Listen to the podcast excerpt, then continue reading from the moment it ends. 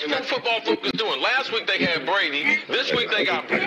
We're doing it. We're literally doing it differently from everybody else. As a matter of fact, moving forward from this point on, I will not make reference to PFL. Ready to get into it? Yeah, yeah. All right.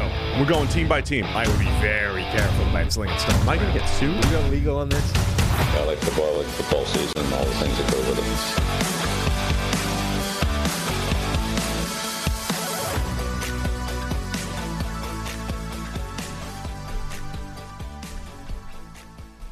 Welcome into the PFF NFL podcast. Steve Palazzolo, Sam Monson. We're back Monday morning live on YouTube, 7 a.m. It is uh, New Year's Day. Uh, observed, right? Monday morning here. What? All the bowl games are today. A lot of the, the midday bowl games and everything. Yeah. It's all happening today. Because it's not New Year's Day. No, it's not. That was yesterday. Right. All the NFL games were there. So now college football. We have all day starting at noon here today, Sam. It's a big day. Great. Uh, so, week 17 Happened. mostly happens. The biggest game of the week, though, still tonight. The Bills are in town. Have you seen Josh Allen yet? Like personally? Yeah, he's in town. No. He's probably at a coffee shop or something right now. You think? Yeah. We should Yeah. go. We should go find Josh. I got my jersey and everything. Anyway, Get it signed. we got a lot to talk about from yesterday's week 17. So uh, we're going to get into it. The 15 games. Uh, some we'll talk about more than others Yeah. because that's what we're doing here.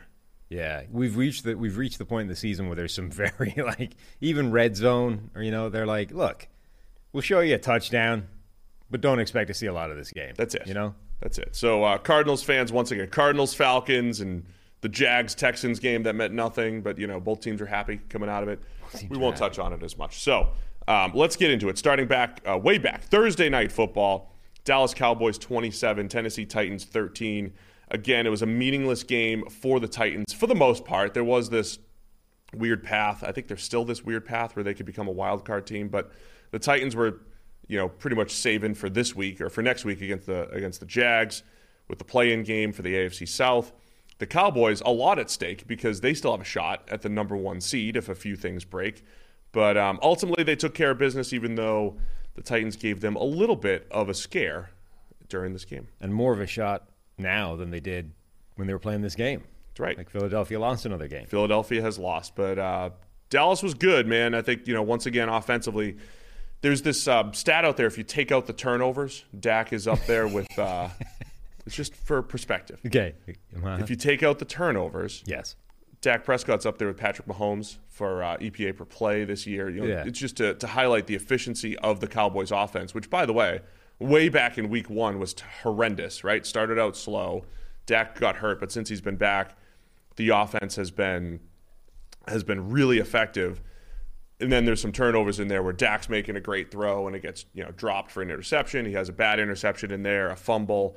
But um, outside of those plays, Dallas is moving the ball a lot. T.Y. Hilton, I think, has made a big difference to this He team. has. Like everyone was focusing on the OBJ thing, and I don't think this was some masterful like bait and switch. You know, uh, wave over here and then you know, do something complicated with your left hand.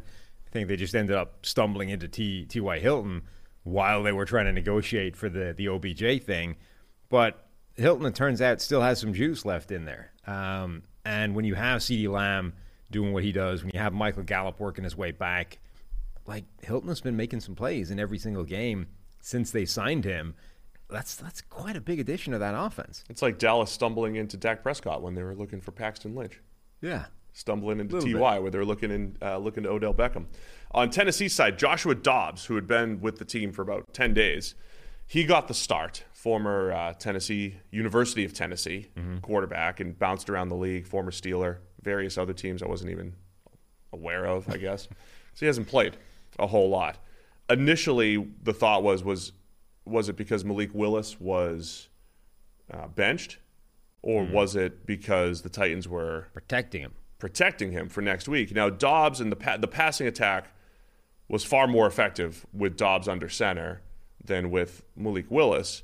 However, you you know you still had some bad decisions in there. He had an interception. Could have had an, another one in there. Still not good. Yeah, still not great. So, but I do wonder if Tennessee says we're a little bit more effective in the pass game with Dobbs rather than uh, than Malik Willis. I mean, yeah. You look at what like obviously Tennessee was focusing on the upcoming week, the win and in game that they're going to have to take the division. And if they're asking themselves, like, what is the offense that gives us the best chance to win absent Ryan Tannehill, who I think was it before or after this game got officially placed on IR and therefore shut down? It was just before this game, I think. We knew this going in. Yeah. So Tannehill's not coming back for the final game. It's going to be either Dobbs or Malik Willis. And if you're asking yourself, like, which one of these guys gives us, which offense or what offense do we build that gives us the best chance of winning this one game and the next game, I guess, as well?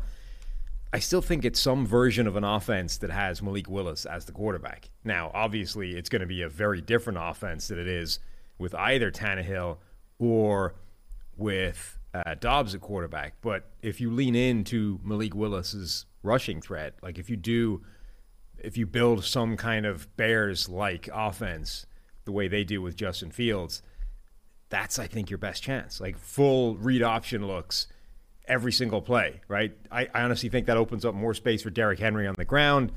I think that's your best way of winning. Is this a time? I mean, the Titans are in desperate straits here, right? Like, they, they, they there was some they they didn't win a game in December and they can still make the playoffs. That's never happened in NFL history.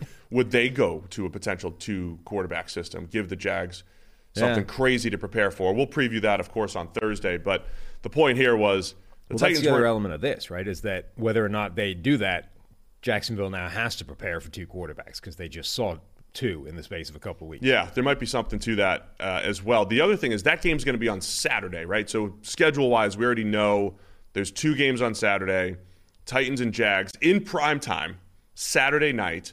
Um, the Titans do get the benefit of the extra couple days. So if you are going to implement something new, they did, you know, get a couple extra days to prepare. The Jags get one less day because they just played yesterday. So there's something to that potentially.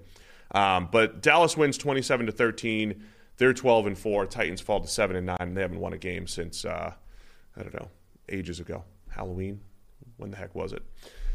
All right, let's go to yesterday's action. Um, I don't even know where to start. Let's just start. Let's go Patriots 23, Dolphins 21. We'll go through the 1 o'clock games here and uh, fly through some that didn't matter as much. But New England gets the win. This game was um, a little crazy because of all the injuries here. You had Teddy Bridgewater getting the start. There was no uh, over to Tagovailoa.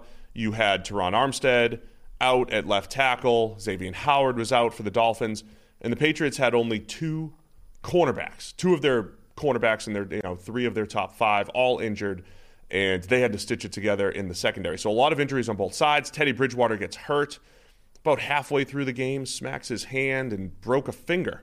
Um, so he'll probably be questionable for next week. I assume Skylar Thompson had to come in, but New England pulls it off 23 to 21. That play was like a perfect storm of nightmare for Teddy. Like, bad decision. On the follow through, cracks his hand off the helmet of another guy and then gets stiff armed into the turf on the way to the touchdown for the pick six. Like, just start to finish was an absolute disaster for Teddy Bridgewater on that particular play. Um, Teddy was taking some shots in this game, um, was. aggressive passes as opposed to getting hit. Um, like they, because that was one of the big questions: is how come Teddy had looked like Teddy in this offense as opposed to looking more like Tua within this offense? Because in theory, they were kind of similar quarterbacks of guys that had been pegged as being too conservative, didn't really take deep shots, weren't as aggressive as you needed them to be. Um, but then all of a sudden, Tyreek Hill, Mike McDaniel, the offense comes in, Tua looks like a different player. Teddy looked the same though; it hadn't performed the same miracles uh, on Teddy as it had with Tua in the limited time he'd been in the game um, before this.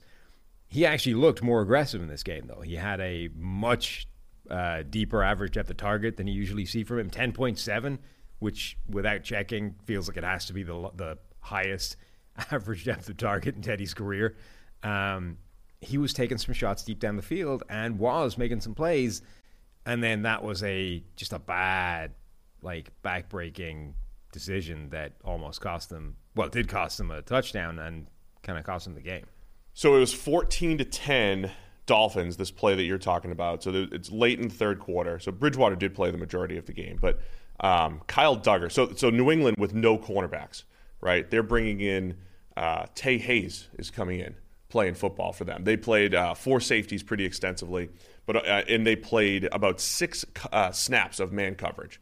So New England, um, they had been trending toward playing more zone anyway this season, but they usually play 30, 35% man coverage. They, they played six snaps of man coverage with no, with no corners there. On this particular play, good little scheme, inverted cover two. Kyle Dugger's playing the the inside linebacker, the Mike linebacker position here, and he just robs the middle of the field, makes a great play and a really athletic return. Remember, Kyle Dugger was the the first draft pick of the post Tom Brady era, right? They had a second round pick. He's this uh, you know small school safety, really athletic, and he's made it's the second pick six of the season. Made some really nice plays here. So Bridgewater, uh, a little force into coverage. Dugger makes a great play. That ended up being uh, not the actual difference in the game, but a huge difference in the game because it was this game was trudging along for a while, seven seven for a while into the third quarter. Dolphins got up, and then this put the Patriots ahead for uh, for good and took Bridgewater out of the game. This game also featured a weird breakdown in the Miami defense on consecutive plays.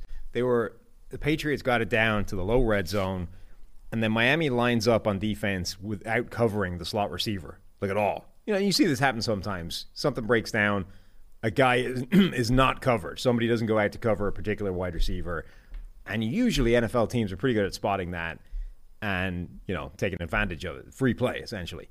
So Miami lines up, doesn't cover a receiver at all. Uh, I think the receiver was Tyquan Thornton was like you know waving to the quarterback like, "Hey, there's nobody here. Throw me the ball quickly." New England either doesn't see it or doesn't care and tries to run right up the gut anyway. Uh, they end up getting saved this time by themselves, calling a timeout um, before running it. So remember, like a couple of weeks ago, where they scored the touchdown and had it taken off the board because they called a timeout and Yes. you know took their own touchdown off the board. They did it again, only this time I don't think they were going to get in. Called a timeout, thought about it. They then line up again, coming out of the timeout, and Miami did it again. They didn't cover a receiver again this time.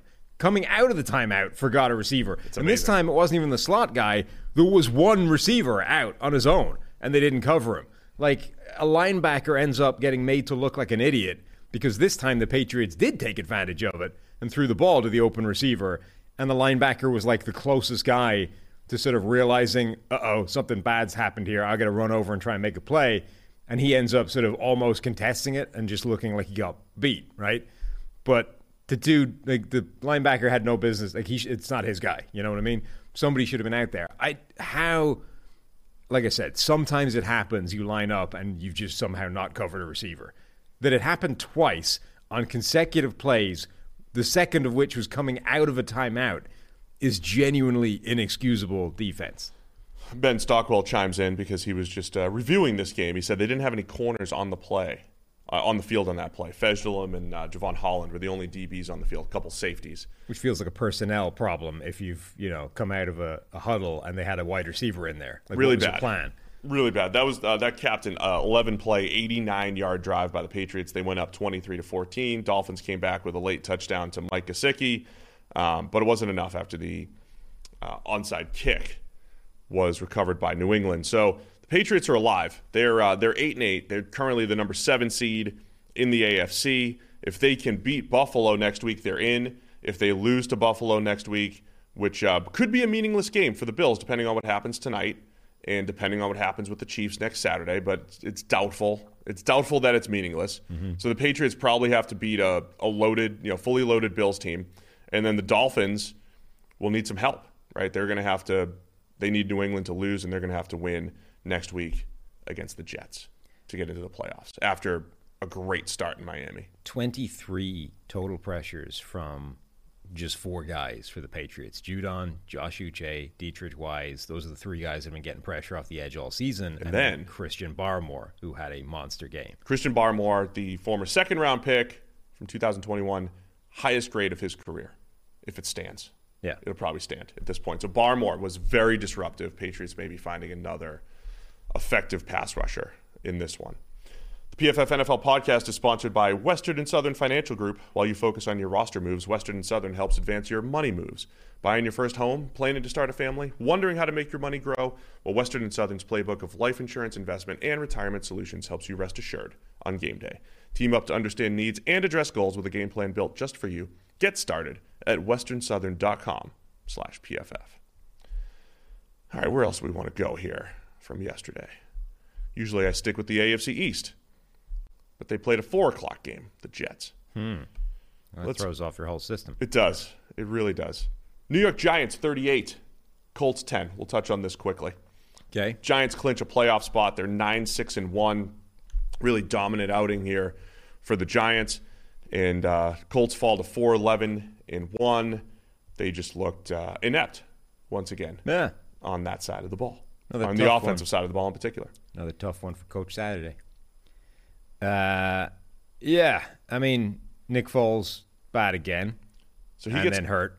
so he gets knocked out of the game on a complete protection bust.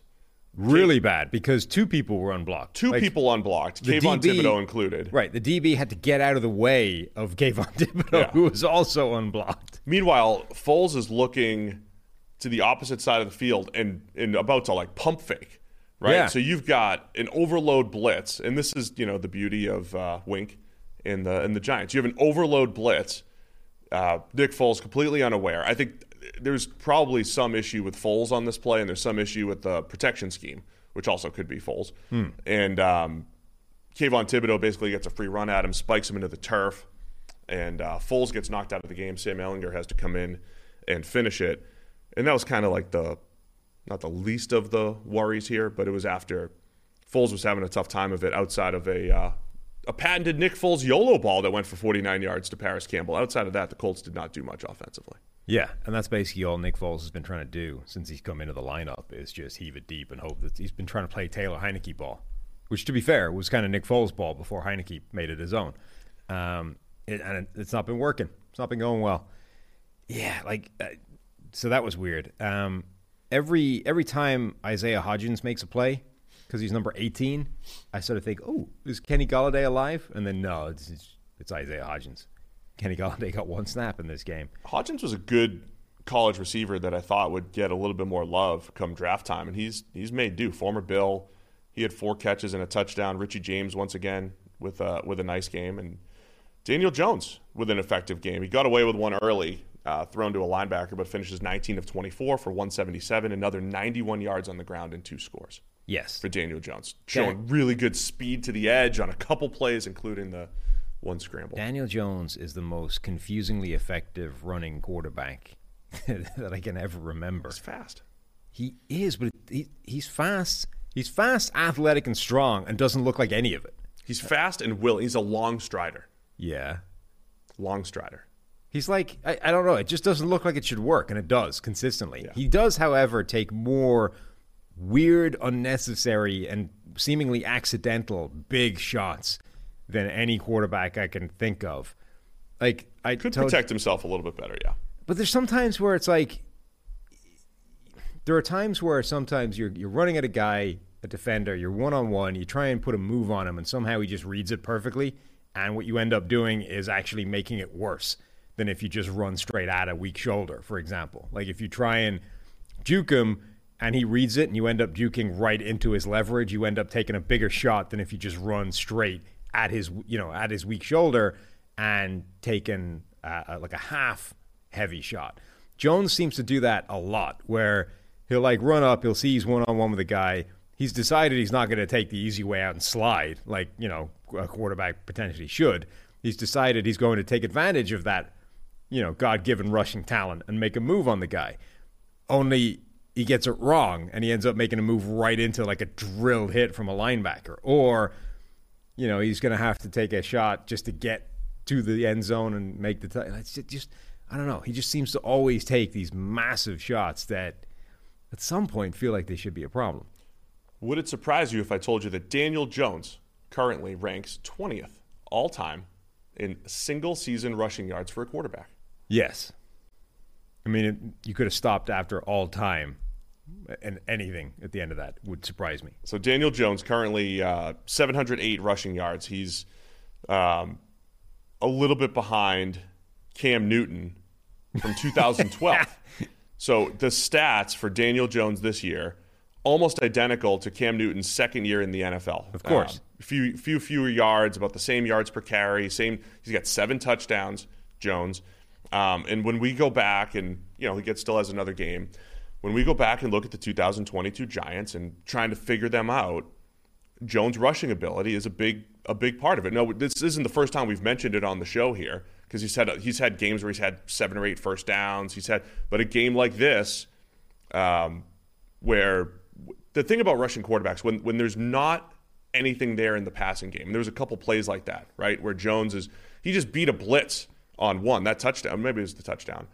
He just beat a blitz with his legs for 13 yards on one instead of throwing hot. He just beat his legs, uh, beat the blitz with his legs.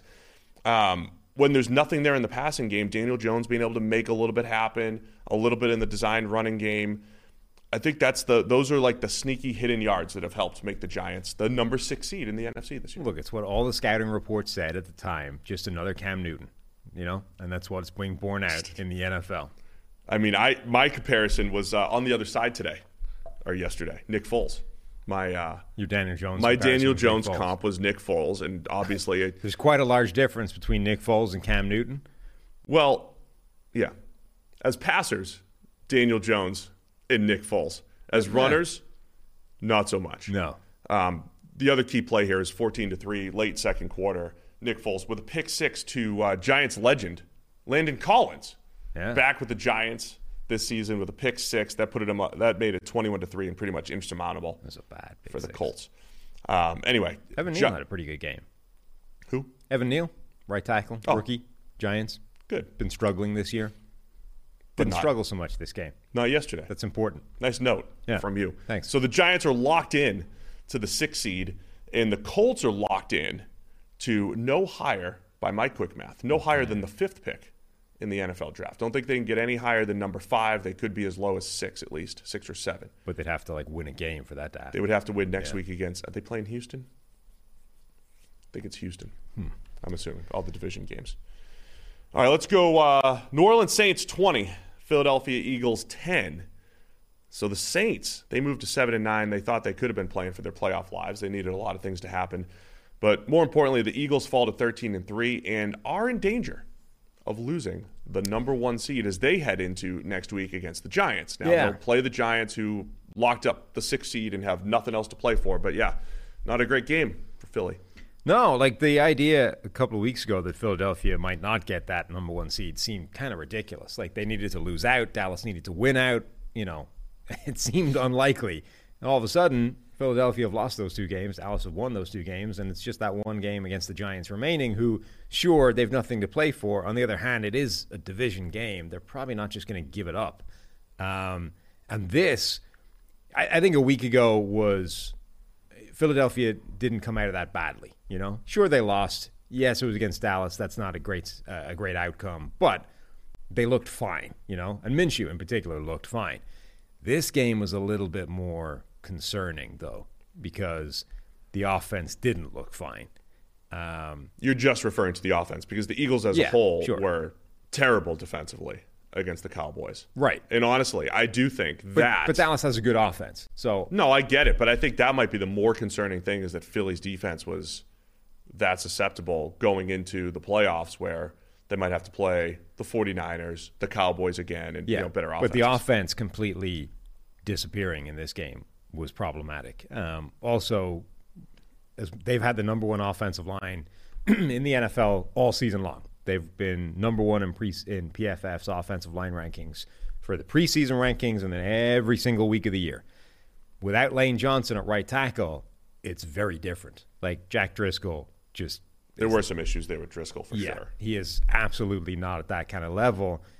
And again, it's another one of those situations like Cincinnati where you can deal with that, but you kind of need to have a plan every play, which is doable again. But it's just it tie it puts you into this little box where you can't do everything you want to because every play you have to think, all right, what are we doing to help the right tackle? And if the answer is nothing, what is the play we're running because it now has a time limit attached to it. Yeah, Gardner Minshew was sacked six times, and so it, it, it's easy to say, well, They missed Lane Johnson. He was sacked six times. I think the actual sacks were a lot. Right, but two of them came from Driscoll. Yes, but but beyond that, I do think a lot of them were on Minshew, and there were, there were plays where the Saints were just just covering it down the field. Right, there were some coverage sacks in there where this is where the difference between Gardner Minshew and Jalen Hurts showed up. Right, Jalen Hurts has had a lot of plays where he this year where he just doesn't have anybody open down the field, and he makes something of it with with his legs. Minshew tries to make something happen, but uh, sacked. Right, so there's um, there's where you saw that difference, right? Where you didn't see the difference between Hurts and Minshew outside of a couple of miscommunications in that Dallas game on Christmas Eve. In this particular game, Minshew was unable to do anything uh, when when it was covered up down the field for the Eagles. Yeah. Um, Andy Dalton, on the other hand, started on fire. I think started 13 to 13.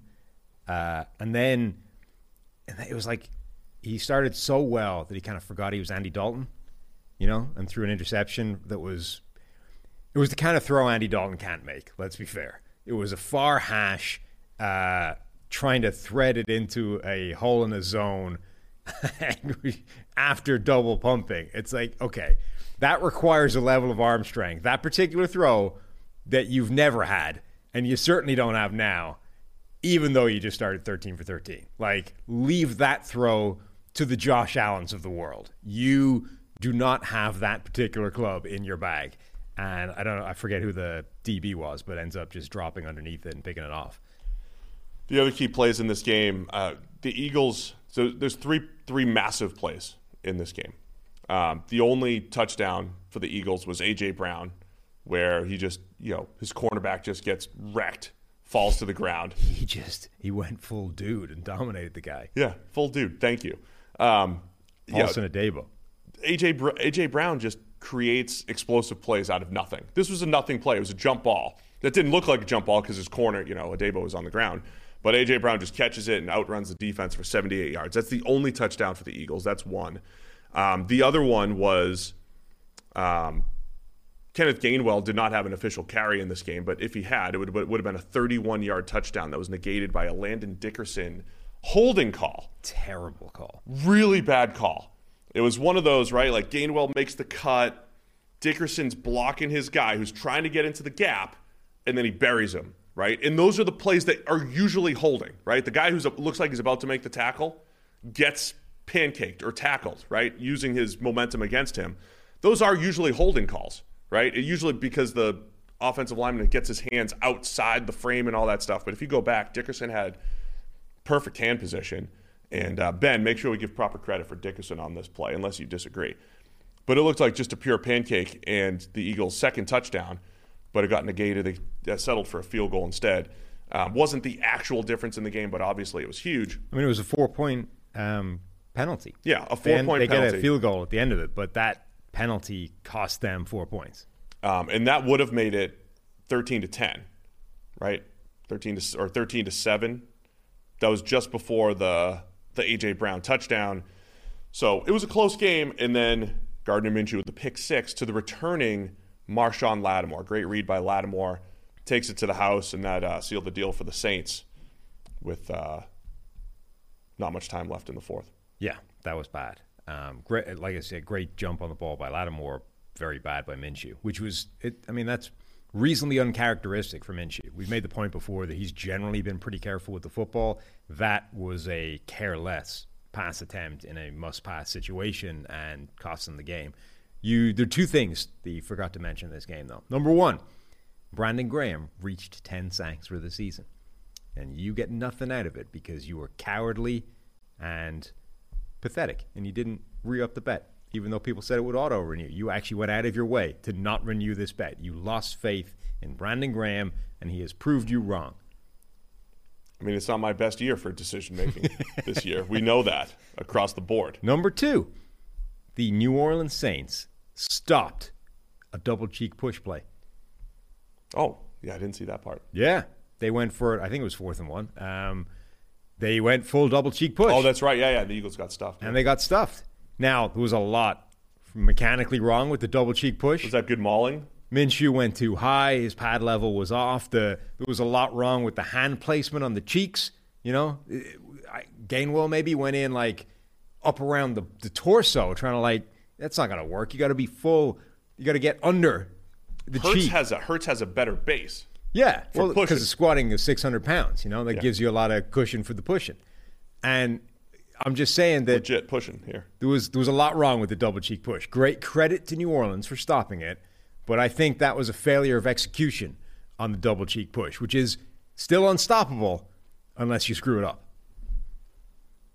Yeah, that's big news. Mm-hmm. Uh, 30, 34-year-old Brandon Graham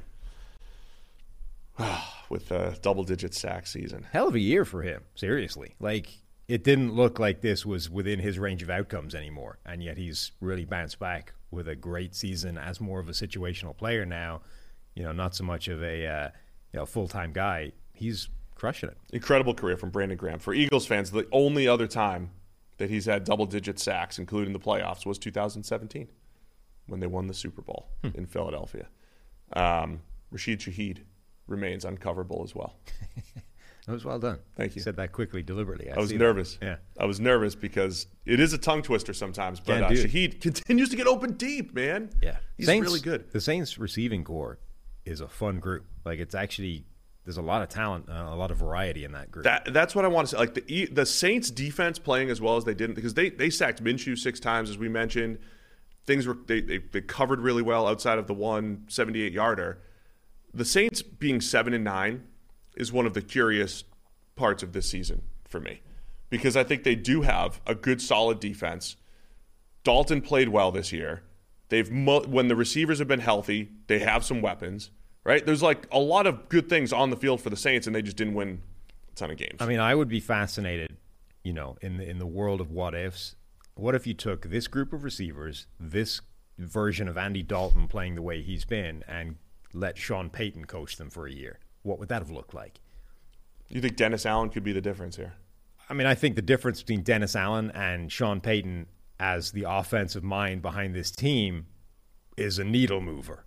And actually, in this year above all others, like if Sean Payton just hung around, he had a he had a playoff team. Yeah. Again, I they play some good games, man. The Saints just it's just not there every single week. All right, Cleveland Browns 24, Washington Commanders 10. Browns move to 7 and 9, Commanders fall to 7 8 and 1, and they are officially eliminated from playoff contention.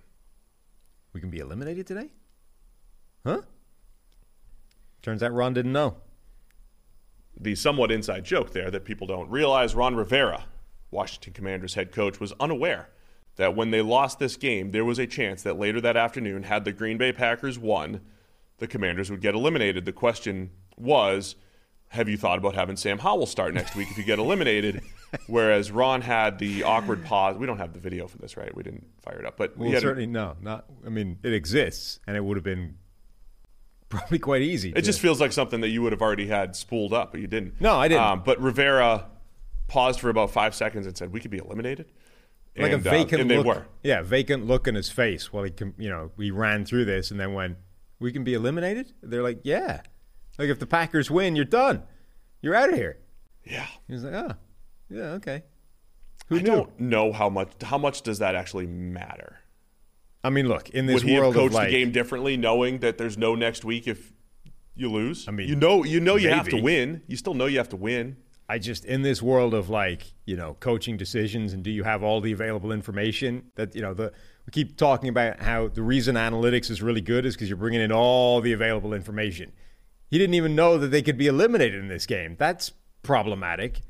I mean, that doesn't affect your win probability or anything. It shouldn't affect any in-game decision. The only in-game decision that affects is like injury status, right? Like if it, as a player, you're going to grind it out a little bit more because there is no tomorrow, right? If we lose this game, the hmm. Packers could win and we're eliminated. The only thing is who you play and maybe where you play them. There's no in-game decision that's like, "Oh man, our season's on the line. I got to go for it now." Like you're still trying to maximize win probability and win the game. Um, the thing that lowered win probability the most, though, was probably starting Carson Wentz, which um, did not go so well. He finishes 16 of 28 for 143 with three interceptions, sacked three times, passer rating of 31.4, four total turnover worthy plays for Carson Wentz. And um, look, I've been an advocate for a little more YOLO from Carson Wentz all, you know, after all last year. But this was too much. I think we're down to three turnover-worthy plays. Oh, down to three turnover-worthy plays. I should have should have checked my notes. Should have checked again. So it was all three interceptions, and um, all three interceptions looked like Carson Wentz has been sitting there watching Taylor Heinicke for the last seven or eight weeks, saying, "Man, this dude gets away with throwing the ball into double coverage. I could do that." Because every single one was thrown into double coverage, and none of them had a chance. Well, not every single one, but at least two of them were thrown into double coverage without a prayer. Yeah, it's like the secret to the to the vibes from Heinicke have been just going YOLO and giving my guys a chance to make plays. I mean, I can do that plus five yards. I got a bigger arm than him. I can make I can make even more spectacular YOLO balls into double coverage deep downfield. I mean, this is the problem with when your quarterback decision making process is based off like, have we won a game last week? If if yes, start the same guy. If no, go to the other dude. Like it's it's based off nothing. So all of a sudden you throw in Carson Wentz, who's just out here like heaving the ball blindly downfield, and it doesn't work out this time. So right, now you so just look dumb. We listen, but we. What, what should they have done? What should who should Washington have started? Because you sit here every single week and trash Taylor Heinicke. This dude's you know he's not good. He gets away with all this stuff. Who's the better quarterback, Carson Wentz or Taylor Heinicke? Who should they have started? there is no better quarterback. There is only bad. My only You have to start someone though, Sam. If you were Ron Rivera, My only request in all of this has been for a logical process that is not blindly writing whoever feels good this week. It's like, give me a reason. I don't even care what the reason is. Give me a reason that one of these guys should start over the other. And the reason is not we won a game last week or we've won a couple of games in the last few weeks. That's not a reason. That's an outcome. That is something happened for the team. 53 or 45 guys dressed and we won the game, right? That's not telling me why one of these guys should start over the other. Give me a reason. One of these guys is giving a, his receivers a chance to make a play. Whatever your reason is, come up with a logical differentiator between these two quarterbacks and explain that is why one of them is starting versus the other one. They never did that because I don't think they actually have one. They just decided, ah, it feels good for this guy right now, and now it doesn't, so we're going to go back to the other guy. Now it doesn't feel good for either of them. They both made mistakes recently, and therefore they both lost games. yeah, feels like a tough position to be in if you're trying to start a quarterback in Washington. I didn't hate the move to put Wentz in, but again, go with the opposite of what I've said all season. Um, this was Wentz's worst game of the season, and it's officially his worst year. Um, it's you know he, he only played what eight games, but in in 2020, Carson Wentz was the worst starting quarterback in the NFL for the Eagles before he got benched for Jalen Hurts. He had a 60 passing grade. Right now he's at 59 right now, so he's he's worse than his worst season. So it's bad for Wentz. Probably his future in Washington. This was ugly, man. I mean, it was it was really just some um, some prayers. Yeah, You know, and- granted, one of those prayers became a touchdown one time against the Vikings, but uh, not in this one. The, the Browns caught them. And well, yeah, and even in this game, there were like flashes, right? Like fourth and three, they were basically do or die at this point. He a makes a a nice play. pass to Cam Sims. To be honest, it was more of a great play by Sims than it was from Wentz. But you know, you had a, a do or die final moment. Remember, like 2017, his MVP caliber type of season, the whole thing was built off like clutch plays and third and fourth down, you know, improbable high leverage situations he had one of those in this game, made it, and then like almost immediately after, just blindly heaves it into double coverage again. You're like, what? How? How do? You, how is the same guy making those two plays? Like brilliant clutch play to the one place it can go on fourth and three to keep the game alive one second, and then the next play, well, we've dodged that bullet. Let's just close our eyes and go yeah again. Like what? How does that work? I told you. He's been watching the Heinicke film. He's been watching this work. I wouldn't watch what He was watching doing. Heinicke during the winning streak. He's like, I need more of that. I wouldn't use Heinicke tape as teaching tape if I was a quarterback. you see, I'm, I'm being a little facetious here. Oh, I see. yeah. Um, also, terrible. So there was some interesting DB play in this game. Uh, Martin Emerson had another great game. couple of pass breakups. They were pretty, uh, pretty big plays. On the other hand, Kendall Fuller had one of the most pitiful tackle attempts you're ever going to see on a receiver and turned like a routine first down pass for Amari Cooper into a touchdown by just not even getting close to a tackle. Like just ran up. It was like he's playing two hand touch. Ran up, put two hands on him, and then fell over. And Cooper just runs down the sideline for a touchdown. Yeah, the Cooper. Yeah, I was going to suggest the. Uh, see, I look at it from a positive spin. You look at it from a negative spin. Yeah. I was going to talk about the Amari Cooper breakout here. You know, the the Watson to Cooper connection. Yeah, here. well, it's very easy to break out when the one guy on that side of the field just falls over rather than tackles you. Amari Cooper with three catches for 105 yards and two touchdowns. 105 of the 169 passing yards for Deshaun Watson. Watson had only nine completions. So he solved the uh, winning games with only nine completions standard that. Another set box for him. checked. Yep. in his Check that box. Watson had nine completions and was sacked five times. He had some exciting, uh, you know, plays where he broke free from sacks. Yeah. There was Um, a couple of plays yesterday, league wide, where every now and again you're reminded just how freaking hard it is to be a defensive lineman now in terms of what you can and can't do to the quarterback. The was it was it this one? I forget which order it was, but this was a play I think where the guy was had a free run through to the quarterback and basically pulled up thinking that the guy had thrown the ball, and then he just breaks out of the pocket and runs. And it's like, okay, on the one hand, you're going to say you got to finish that play because this can happen. On the other hand, if he does finish the play, there's a reasonable chance that he gets flagged for roughing the passer. That's a really fine line to have to thread for a defensive lineman. Like you're asking a lot of those guys now in a very short period of time with very imperfect information. You know what I mean? Like bodies are flying around you. You're trying to navigate space between offensive linemen and defensive linemen with a quarterback about to throw the ball and or run and or whatever. And you have to figure out does he still have the ball? Was I close enough that I can hit him anyway? If I hit him, can I figure out how to do it without hitting him in the head and taking him to ground and landing on him? And then if you don't do all that stuff, there's a chance that a guy like Watson or any of these athletic free quarterbacks can just run for another 10 yards and make you look like a moron. Yeah, it's a, it's a challenge playing defense in the league. Um, shout out to the Browns' run defense, their defensive front. I pretty much called them out on every single preview show, thinking that the opposing team's going to run all over them, but they did a nice job in this game. Taven Bryan with a huge game, Chase Winovich coming off the bench, Jadeveon Clowney all solid up front. Denzel Ward had a nice game, as you mentioned, with uh, opposite Emerson. So the Browns' defense, you know, sometimes at the end of the season, you finally start to see things that you expected. You know, weeks ago, the Browns' defense in the second half of the season has shown Browns much are, better. The Browns are finally rounding into form, ready for this playoff run. Yeah. Um, I mentioned too, like I feel like my, my, my body clock is only still only adjusted to 17 weeks. Like my my body's telling me it's wild card round right now. But there's another week. Yeah. It's another week to grind through. Well, the here. good news is, okay, we got another week of the, of the regular season, and you know you're you're you're reaching the point where you're kind of flagging. You know, it's Monday. You need seven more shots in the coffee, Yeah, whatever. yeah. But remember last year, like wild card weekend was insane. If we get another one of those, divisional.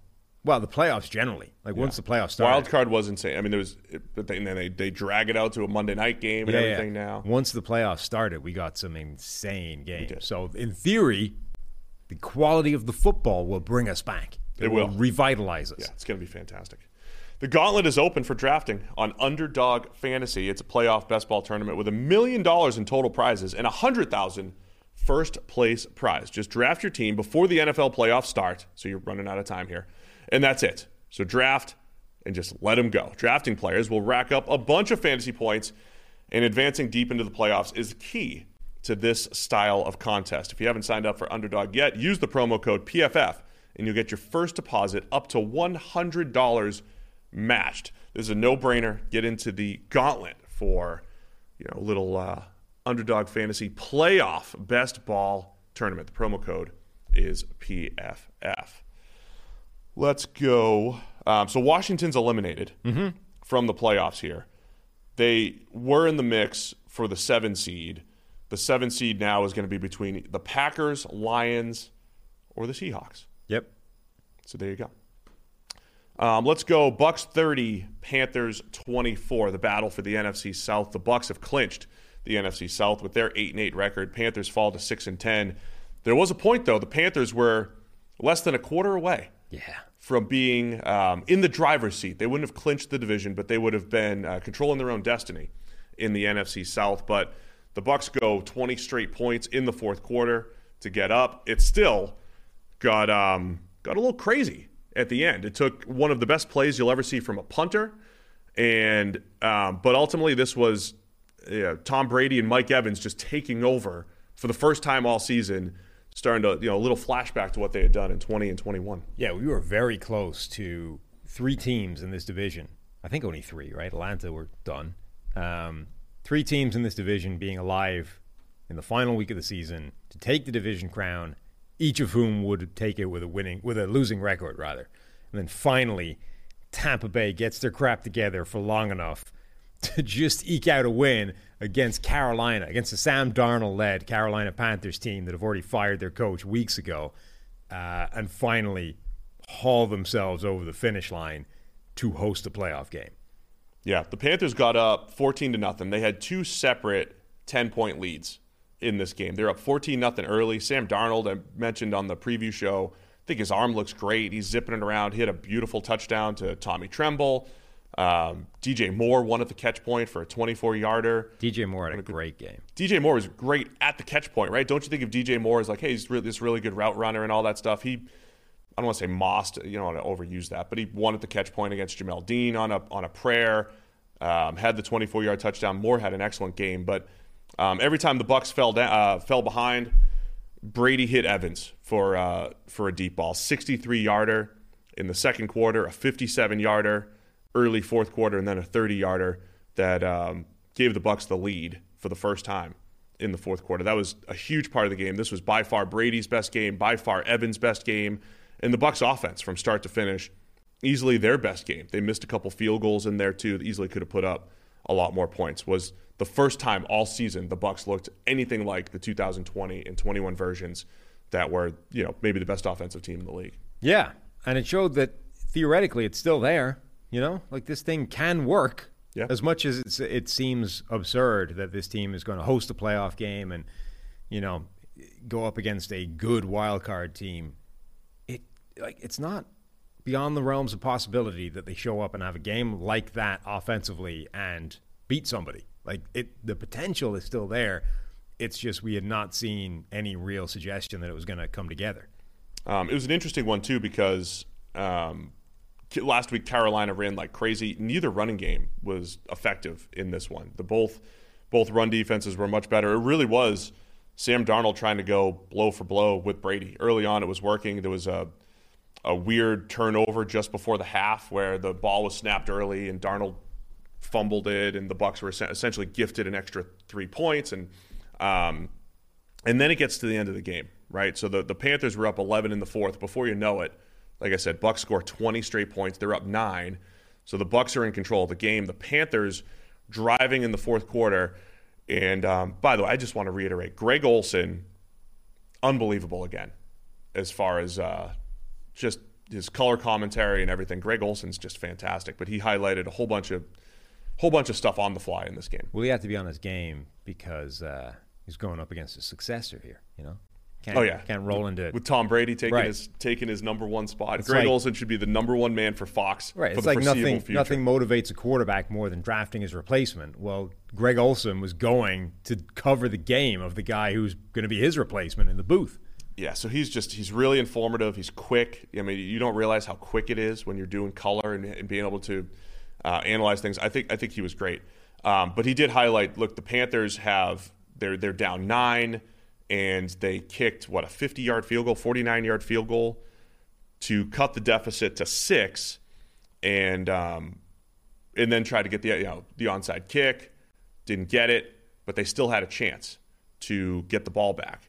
Um, they stopped the Bucks on three plays. So the so what's happening here is the Bucks are going to punt, presumably put the Panthers at, about the 10 yard line, and that's it, right? You, the Panthers have about 30 seconds, no timeouts to go the length of the field for a touchdown. Um, what's the punter's name? I don't know. I was about to say Jake you had Camarda. this whole thing set up to finally praise a punter, a special teams guy. There's like a couple of people It's listen, rookie Jake Camarda. big punter fans. keep lamenting the lack of punter coverage on this show, you know, and you you set it up perfectly to finally praise one of these punters, I I'm and another- you didn't even know his name. I'm another like cup of coffee away. I would have had it. Jake Camarda. I know it's the rookie. So there's a.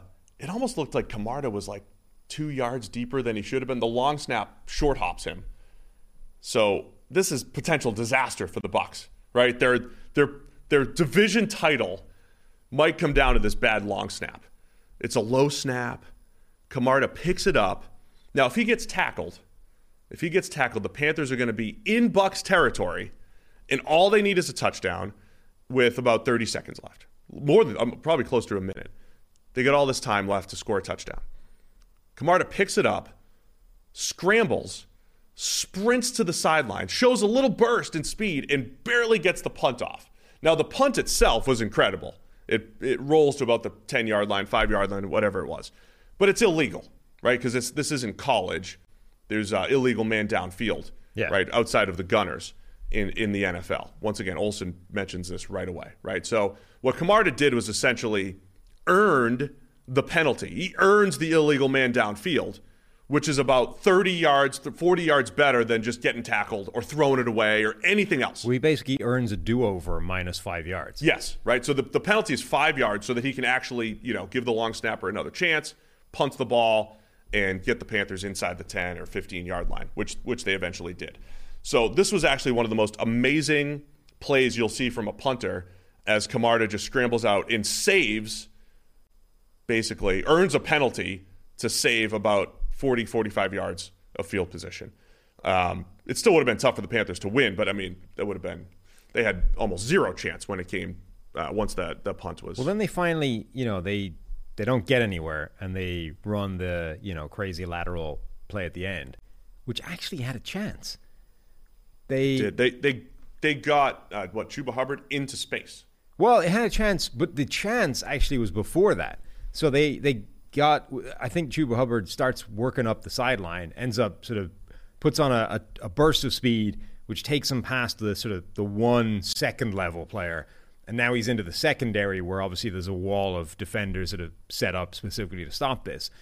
But they had worked the narrow side to the point where, if there had been, you know, a little bit of rugby knowledge in the group, like you actually could have manufactured a two on one down the blind side, down the short side against that one defender and had a real chance to break that down the sideline. Instead, Hubbard works toward space, goes to the middle of the field where all the space is, but also all of the, like, nobody else is there. You know what I mean? So all of a sudden, the only guy there left to pitch the ball to is an offensive lineman, and that's usually where the crazy, crazy woo woo play ends, you know, which is basically what happened. But But, some, it's somebody's somebody's going to hire you as a consultant at some point. but had he stayed on the blind side, right? There's two defenders. He's got one blocker out in front of him to take one of them out, and he has a support player up on, on his inside.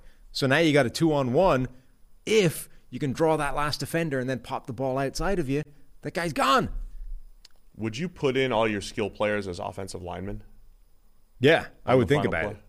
Yeah, that hasn't happened yet. Because it's not like most of the time on these plays, either the ball's coming out quickly or the quarterback is running anyway. Like it's not like the offensive linemen are locking down the three man rush as it is. So why not replace them with tight ends and Replace receivers? them. Replace them with skill position players. Even the quarterback, right? Like unless you have an athletic quarterback. I mean, honestly, this should be a this should be a special teams play. The hands team should run this with the quarterback. Oh, that's interesting.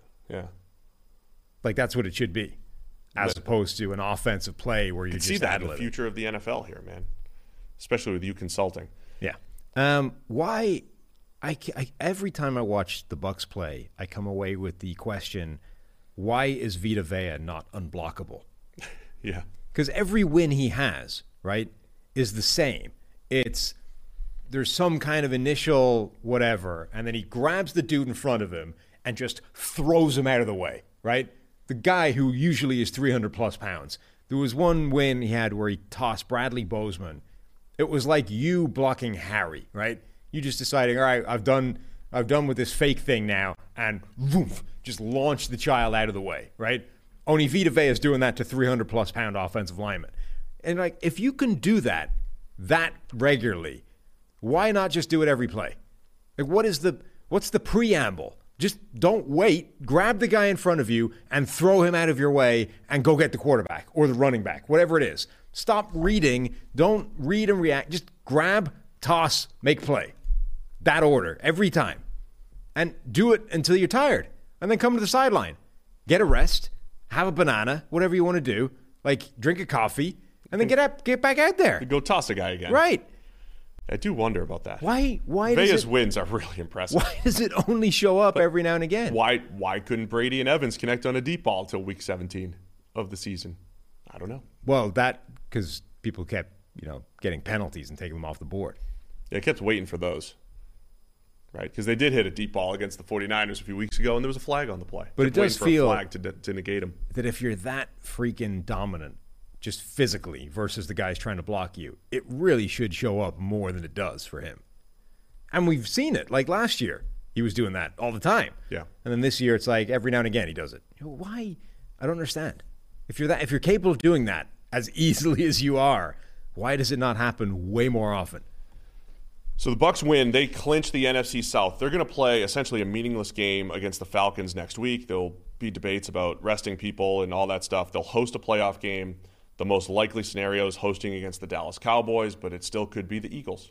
It could be, you know, it's either the Eagles or the Cowboys. There are very few things more Dallas than looking this good down the stretch, rolling into a playoff game against what could be a losing record Tampa Bay Buccaneers team, and losing. Just saying, Mike Mike Evans and Chris Godwin combined for 327 receiving yards yesterday. Brady to Evans and Godwin was back. Russell Gage has looked back. I mean, they it's only one game, but the fourth quarter of Arizona plus this game, the Bucks offense looks back for five quarters. We'll see if they can carry that into the playoffs. Um, Panthers wise, man, I I wonder if they have a decision to make on Darnold. He's looked, I think, really good Stop overall. it. What? You think the pan- the decision? for like a year. Bridge guy. He could be their bridge guy. Okay. Sam's playing well, running the ball well. All right. What are your alternatives? I'm not You- even- Just I'm- give me alternatives. I'm not entertaining And this. don't say anything. Anything else. I'm not as you would say. entertaining this conversation. We'll talk about it throughout the offseason. Kansas City Chiefs 27, Denver Broncos 24. The Chiefs moved to 13 and 3, and um, they still have a shot at that number one seed, depending on uh, tonight's game, Bills and Bengals. Broncos, another one where they, they hung tough with the Chiefs. Uh, I feel like another game where the Chiefs were a little self inflicted. Mahomes with, uh, I, have to, I have to highlight all Mahomes' mistakes. That's what I have. I thought you agreed not to do that anymore. Well, when he makes them. Red zone interception. Feels like a lot of his a lot of his interceptions are in the red zone this year. Um, throws one right to Justin Simmons. Not a great play there, but look, the Chiefs' offense was still very good in this game. They end up pulling away in the fourth quarter. They were actually trailing going into the fourth quarter, at least for a play, um, and then they pulled away. And uh, Broncos did have a bit of a comeback attempt, right? Russell Wilson with the four-yard touchdown. I know you've got something to say about that. 75 play, uh, 75 yard drive, not plays, in the fourth quarter, and then they still had a chance. It was fourth and two with the game on the line, and it looked like the Broncos just snapped the ball early because uh, a little Frank Clark shift uh, baited them, thinking he was offsides. They they snap it early, and poor Russ is sitting there trying to trying to get rid of it, and didn't work. Chiefs win and um, have a chance to get that number one seed if uh, the Bills lose. Yeah, I mean, Mahomes obviously got a couple of mistakes in this game, but man, I thought he made some absolutely ridiculous passes in this game, including some that were like incompletions. Like some of his incompletions were some of the best throws like you're going to see a player make. Um, he like, he's just capable of things that other players aren't, and, at it's funny the, the certain plays where it shows up where he's just on the move puts a pass in you're like "Th- th- that shouldn't be possible to fit the ball into that window or even to attempt that pass is silly and yet he's able to he's able to put those regularly where they should be at an absolutely absurd level the throw he made to Justin Watson just before the half, right? They had what, 10 seconds, eight seconds? Another one of those. The Chiefs have a fraction uh, of, of time, And It's the can, kind of- can they get into field goal range? Yeah, and he like- just throws it early to this spot directly along the sideline where sideline where Watson can slide and make a catch. They set up a field goal. Butker misses it by a mile, but Right. just incredible that they even had that opportunity. Yeah, like missed field goal, so it didn't end up accounting. But the Chiefs have shown so many times in the last few seasons that if you give them 10 seconds, if you give them double digit seconds, even if they need to go 20 yards, they can do it. Like they can make those ridiculous chunk plays easily. Like you can set up. It turns out it's actually a lot more difficult than NFL teams thought it was, or at least when you're playing Mahomes, it is, to set up in a way that all you got to do is take away a 20 yard gain. Right? That feels like a very easy defensive ask. All you got to do is give up anything 20 plus yards. Just don't do that, and you win. And yet, every time Kansas City gets given that opportunity, okay, you got to get 20 yards, you got 10 seconds to work with. What are you going to call?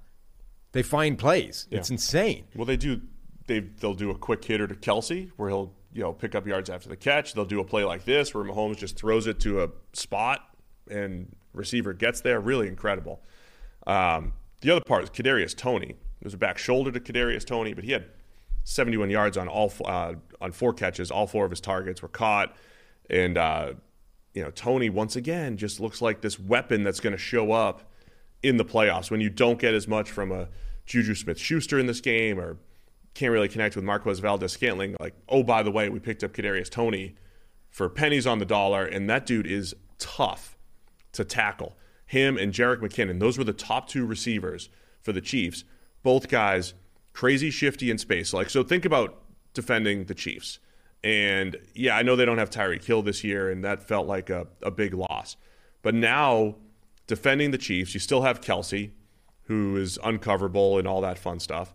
But then you have Kadarius Toney and Jerick McKinnon. You've got these incredible space players, quickness, speed, difficult to tackle. That's what the Chiefs are doing, and, and they're not throwing the ball downfield as much. They've changed their offense, and it's like, here, tackle all these guys, make these plays. And Mahomes is going to make his special plays. They're still so difficult to defend, and then Pacheco is going to run with power.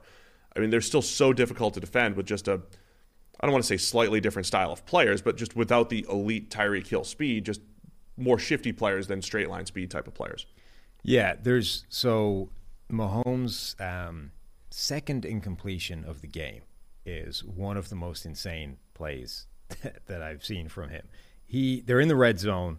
Um, it's not even particularly a lot of pressure, but he does that standard Mahomes thing of bounce out of the bo- bottom of the pocket, start scrambling into open space. Um, and then Juju Smith Schuster is running just a shallow drag across the field. It's not open, nothing else is open. Mo- uh, Mahomes rolls to the left, waits for Juju to turn it back up, uh, you know, along the sideline into, into the end zone, and just on the run forwards, fires this sidearm, low trajectory bullet right past the DB into the hands of Juju, who can't come in, can't come up with it at the end of it. But that is one of the most ridiculous throws you're ever going to see, and it was an incomplete pass. Yeah, he's had a, a few of those in there. That's why, like when he was rolling left and he throws the interception to Justin Simmons, yeah, that pass to Juju is ridiculous. Um, when he throws the interception to Justin Simmons in the end zone, I'm just amazed that stuff doesn't happen more often, right? Like when you're watching Mahomes and you see some of the plays that he makes, why aren't there more mistakes in there? Why aren't there more plays where it just goes wrong? The fact that he's um, because he's as- an alien. yeah, as the fact that he's as safe with the ball as he is, playing that style, and avoid and avoiding all the sacks that he makes. That's what's really separated Mahomes through five years of his career. So, look, he has another really good game for the Chiefs. They make all the plays when needed. At the end, the Broncos again they hung tough. The defense hung tough as long as they could. Um, Russ made some plays early. The big turning point was bad, bad decision. He got completely baited by L'Jarius Sneed on the interception early fourth quarter. Broncos had Chiefs had just taken the lead. Broncos were trying to come back. Russ throws the interception, and then uh, Chiefs were up ten before you know it. Sneed's return on that was hilarious. It was like he just kept, as soon as contact was imminent, he pressed spin.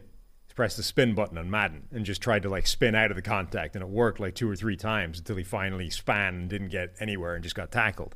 Um, yeah, great play by Sneed. Also, Trent McDuffie had a strip sack on a a blitz that was a big right before the half, right? Took eh, kind of took points or points, uh, f- at least a field goal opportunity off the board. gave them the shot. It gave Kansas City the shot of that stupid thing, right? The Yes. 20, 20 and the Broncos play. probably would have had a long field goal attempt before Right. the half. Yep. Um, and generally, like McDuffie, I think has had a quietly very good rookie season. Like it's not been as flashy as Sauce Gardner. Um, other players have had more kind of notable plays, but- and he missed a chunk of it with injury. But he's actually just quietly been very good and a very. They've leaned on him a lot. Like they've for a guy that missed a lot of time and as a rookie corner. They as soon as he's been healthy, they plugged him right in as a starter and given him some pretty tough assignments, and he's done pretty well. All right. So as I mentioned, Kansas City wins. They're watching uh, very closely tonight's game, Bills and Bengals, because if the Bills lose, Chiefs will get that bye if they beat the Raiders next week. Jarrett Stidham's Raiders. They're playing Saturday. They're the first game of Week 18. All right. Uh, Lions 41, Bears 10. Lions move to 8 and 8. Bears fall to 3 and 13. Man, the Lions were just unstoppable again on offense. Bears could not make a stop. It was back and forth early on, but then the Lions pulled away. This is setting up Lions Packers potential play-in game next week. The Lions still need some help. They do need Seattle to lose to the Rams, and um, if they do, we don't know what the timing is going to be on all this whole thing. But the Lions have a chance to um, either crush the Packers' playoff hopes, Yeah. or uh, create playoff hopes of their own and get in as the seven seed in the NFC. Yeah, Green Bay is winning in. Green Bay controls their own destiny, having been. Somebody was saying there were a 1% chance of making the playoffs at one point in the season. Like we were just one more loss, and then Rodgers can hang them up. We get to see what Jordan Love brings to the table for the rest of the year. Yeah. And we've got some interesting discussions. They Rodgers like, no, I'm going to keep going until we're mathematically eliminated. It turns out, yeah, for good reason. Which because will- you're will not. not happen. Yeah. Um, so Green Bay, after that, actually controls their own destiny. They win and they're in. Detroit doesn't. They still need help because they blew it a week ago. Um, a week ago, two weeks ago, whatever it was, they lost to Carolina. Um, so that I think is uh, potentially important when you get to where they're putting that game next week. Like the Lions might not actually have anything to play for other than ruining Green Bay's day. Yeah, like so. Uh, Chicago's defense is terrible. So it made sense that Detroit was going to put up a ton of points and that they were going to struggle to stop them. Blah blah blah. Early in the game, it looked like it was going to be a like a shootout, a back and forth. The Bears, you know, you and your well, let's dial back the Justin Fields running stuff. Let's teach him how to pass the ball. Not only are the Bears ignoring you, they're leaning like even more into the Justin Fields thing Doesn't mean they're right. they line up with this amazing play where another short yardage wrinkle instead of they, they do that thing where they motion the, the tight end right under center to do the fake to do the the sneak because you don't want to risk the quarterback. So instead, you have the tight end take the ball, turn and pitch it to the quarterback who's still standing in the shotgun and have him just run it any off the edge. And Detroit actually had it defended pretty well. I think it was Jeffrey Okudah like gets some penetration into the backfield, blocks off Justin Fields' run, and Fields just you know goes Fields and makes something special happen, like hurdles over the two bodies and runs for a big gain. He had like a hundred and something yards in the fir- in the uh, first quarter alone. Like he was cooking, and then it kind of goes off the rails. Like he has a careless fumble where he doesn't see the guy chasing him from behind, makes a couple of bad turnovers, and the Bears' offense just didn't keep pace. Justin Fields finishes 7 of 21 passing, though. So he has 75 passing yards, loses another 45 on seven sacks. So they had uh, 30 net passing yards, and Fields ran for 132 yards on the ground on 10 carries. Yeah. Yeah, I mean, I know they're still running him, but if he gets hurt in week 18 in a meaningless game or in this game in week 17, what's the point? I mean, you get hurt playing standard drop bank passer in the pocket. He could. He absolutely could. Um, so yeah, Fields throws uh, throws an interception to cover two corner Aidan Hutchinson too, just before the half. Aidan Hutchinson now has three interceptions on the season. He's a defensive lineman. Is that going to affect your vote as uh, a voter this year for defensive rookie of the year? Is, is someone going to look at defensive rookie of the year because what does Sauce still only have two or whatever it is or zero, whatever he has? I, all I know is Hutchinson has the interceptions. Yes. This one was weird. Did you see where he lined up on the play? He was cover two. He lined up like two out, you know, basically hiding at the sideline He was cover two corner. to the point where I think Fields genuinely didn't even, didn't even know he was there. Like it wasn't, you know, it wasn't like he lurked in his blind spot and you didn't see him. I think he was so far to the sideline that Fields actually wasn't aware that there was a defender there, and then he just sort of jumps in front of it and uh, and makes the play. Um, like, okay, yeah, look, Aidan Hutchinson has had a pretty good rookie year. Um, and it would be a travesty if he won Rookie of the Year over Sauce Gardner because he's the only player in the NFL to have five sacks and three interceptions, which I saw bandied about yesterday. You know, just a couple uh, random. Right. It's like, okay, yes. Total. Great. That's a unique statistic that he owns this year. It's going to influence somebody, Sam. It's going to not- influence somebody. like it doesn't Those eight plays. it doesn't offset the like 500 plays where Sauce Gardner's been locking down his receiver as a number one corner and arguably the best corner in the entire league just because like you know like one of those plays right if one of those interceptions doesn't happen now he no longer has that statistic are you telling me that one play is the difference here like it's just silly a lot, of, a lot of what ifs there, Sam. Uh, Jared Goff, another good solid game. They're they're turning Brock Wright into a uh, touchdown machine. Another two scores there. Uh, Jameson Williams had a 40 yard end around in there. he looks so good So fast, right? I mean, so this is what you're seeing the potential from the Lions offense. They haven't even tapped into Jameson Williams really as a receiver a whole lot. He only had the one catch on on his only target. But you have Amon St. Brown, you have DJ Chark, Kalif Raymond. They're all still getting theirs. D'Andre Swift had an incredible touchdown run. There's a lot of speed and quickness, and talked about Kansas City's space players. A lot of good space players here for the Lions, plus Brock Wright, who's unstoppable in the red zone.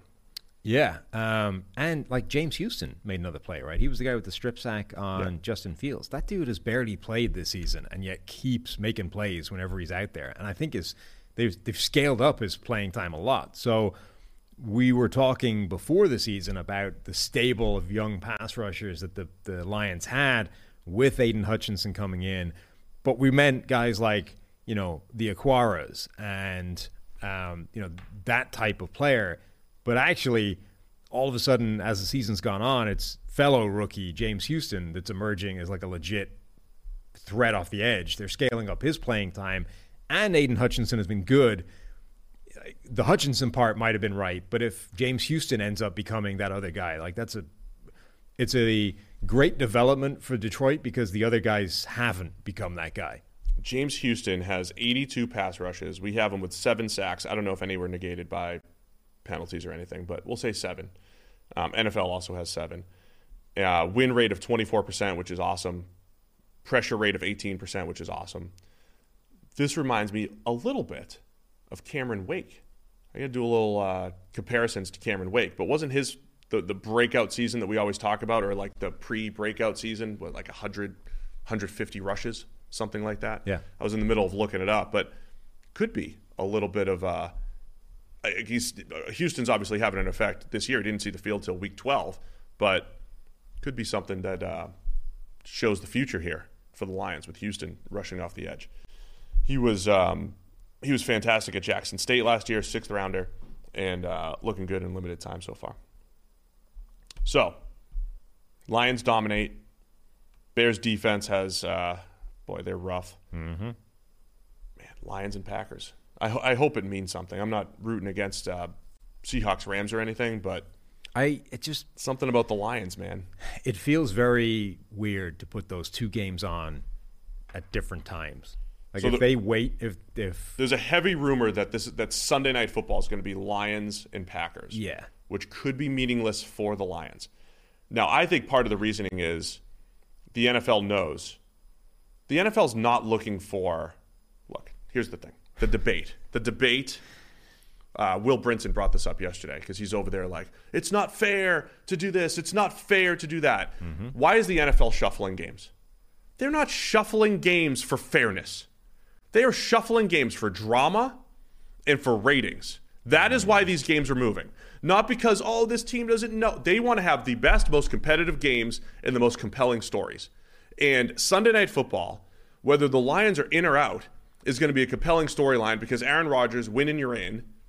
and because the fighting Dan Campbells aren't going to give up anyway, even if they're not, they want to be able to spoil the Packers' playoff opportunity. So whether it matters or not for the Lions, and they're playing Sunday Night Football, it the Lions are going to play, and that is a that is a dramatic finish to the season. Lions and Packers. So the NFL's not looking for fairness when they reshuffle the schedule. They're trying to maximize their ratings. That's it. So stop thinking about, well, it's not fair to this team. The only thing they care about fairness is they don't want teams to sit their, their starters if they don't have to. So they play games at the same time to maximize drama, not fairness. Yeah. Not 100, but it's probably like 60 40 drama But there's over also, like- competitive, you know, fairness. you know, other sports have to juggle that as well, like TV ratings when you put a game when you put island games on, but also, hey, this is this is a sport with a competitive fairness element that we probably shouldn't have two two games that have essentially equal meaning to making the postseason or not, or make or league position or whatever, occurring at completely different times where one team therefore has the advantage of knowing that they've already got this secured or not. Like you know, if it was any other sport, those two games would happen at the same time so that neither one had an advantage. Yeah, ideally that would be great because the other team, the other game they're talking about is Bengals Ravens being Sunday Night Football for the division, but it's only for the division if the Bengals lose tonight. So there's some what ifs there. I did quickly look up Cameron Wake, his 2009 season, 135 pass rushes with a 92 pass rush grade. So similar sample size, similar production, and that essentially foretold Cameron Wake being one of the best pass rushers in the NFL for the next 10 seasons. So, um, not saying James Houston's exactly going to be that guy, Sounds like that's what you're saying. but um, that's what his breakout reminds me of here, Sam. All right, the other two one o'clock games we're going to touch on. We have uh, we have three minutes to cover these two games. That's my self-imposed rule here. Atlanta twenty, Arizona nineteen. Falcons move to six and ten. Cardinals uh, fall to four and twelve. This was uh, this game meant far more for NFL draft position than anything else. Both teams obviously eliminated. David Blough got the start for Arizona. The Cardinals move up to number four in the draft order, and the Falcons fall to seven. okay, I have a couple of questions. When was it you first learned that David Blough was on the Arizona Cardinals roster? Uh, when he was announced as the starter on Friday, Okay. Three players for the Arizona Cardinals saw double digit targets in this game. Name them. no, I didn't watch. I didn't watch much of this game. No, No? You're just not going to do it. Marquise Brown Greg Dortch. and Trey McBride. Breakout Trey McBride game. 10 targets, 7 catches, uh, 78 yards. Good for McBride. He was supposed to be the best tight end in the draft. Still could be. Yeah, and looked like it. I mean, this was a game where they put him out there and he absolutely looked like that. He had a great game. Leave it to David Blough to unlock Trey McBride's potential. Exactly. Um, I watched a little Desmond Ridder. He was solid. Tyler Allgeier had some nice runs in there as well. I think it was Ridder's best game, which still wasn't great. Um, Algier looks absolutely legit. Like that Falcons run game is still very good. Uh, I think they rushed for like 130 something yards as a team.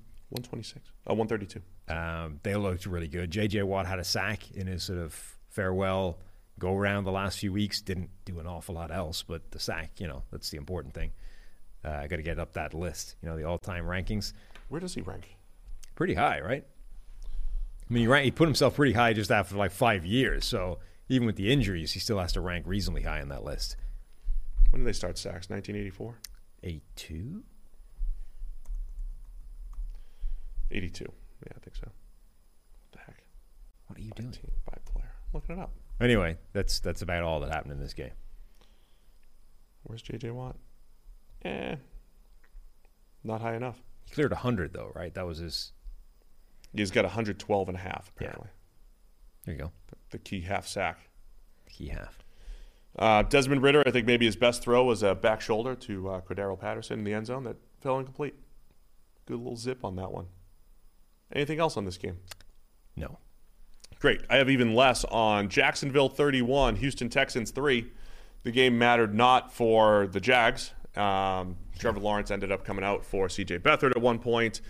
Uh, Travis Etienne breaks away for a long touchdown. That was a big play. And uh, that was pretty much it. An insurmountable lead once the Jags hit seven in, uh, in this one. 31 to 3 was the final. Davis Mills not so hot for the Texans. but the Jags really just gearing up for next week. Yeah. Houston's run defense. Every time you watch it, it's like, how is this not the worst run defense in NFL history? They just give up giant plays left, right, and center to everybody, and yet somehow it there must be games where they don't because it just gets destroyed every time you're watching it.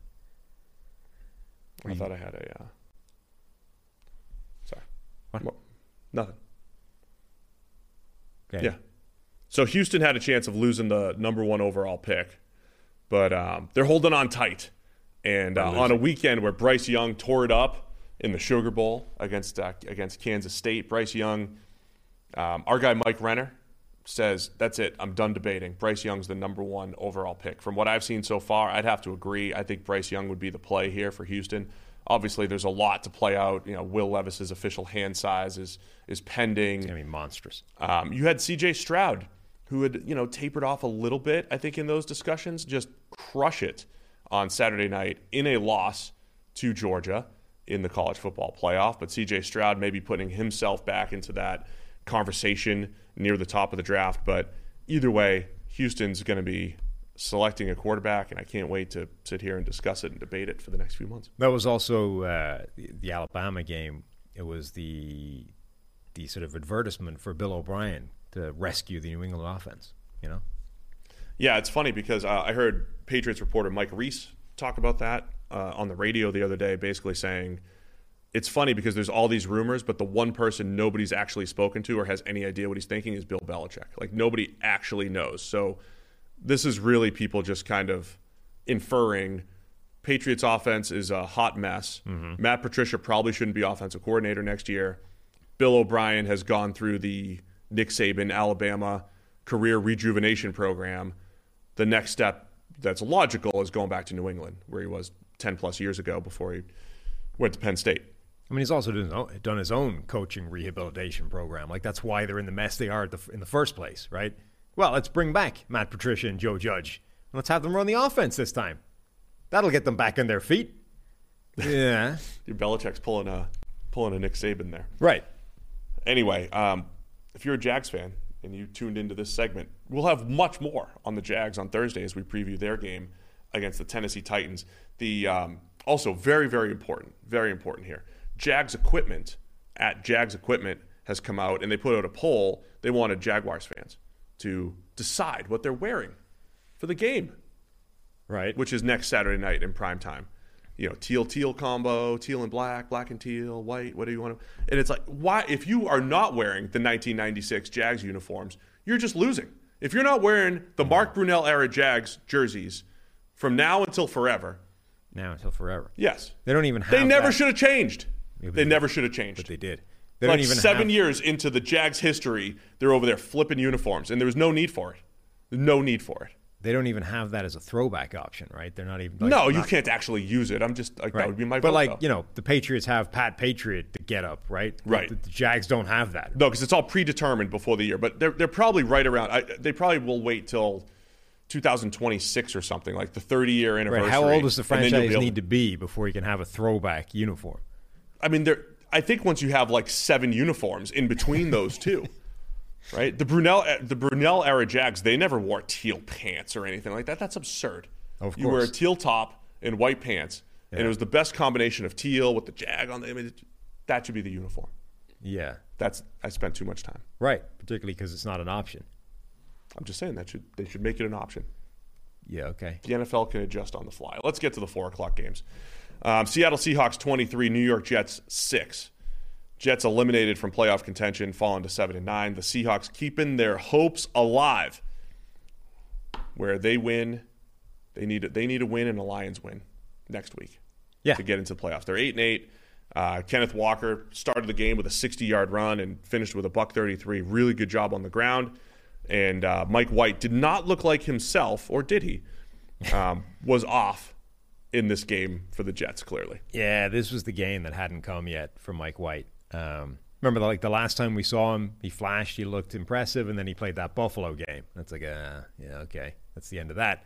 And then he came back again, and he hadn't had the Buffalo game again. He had avoided playing badly, and you know maybe you were like, well, that was just Buffalo's defense. They got a great defense, but right as you're like asking the question, You know, huh?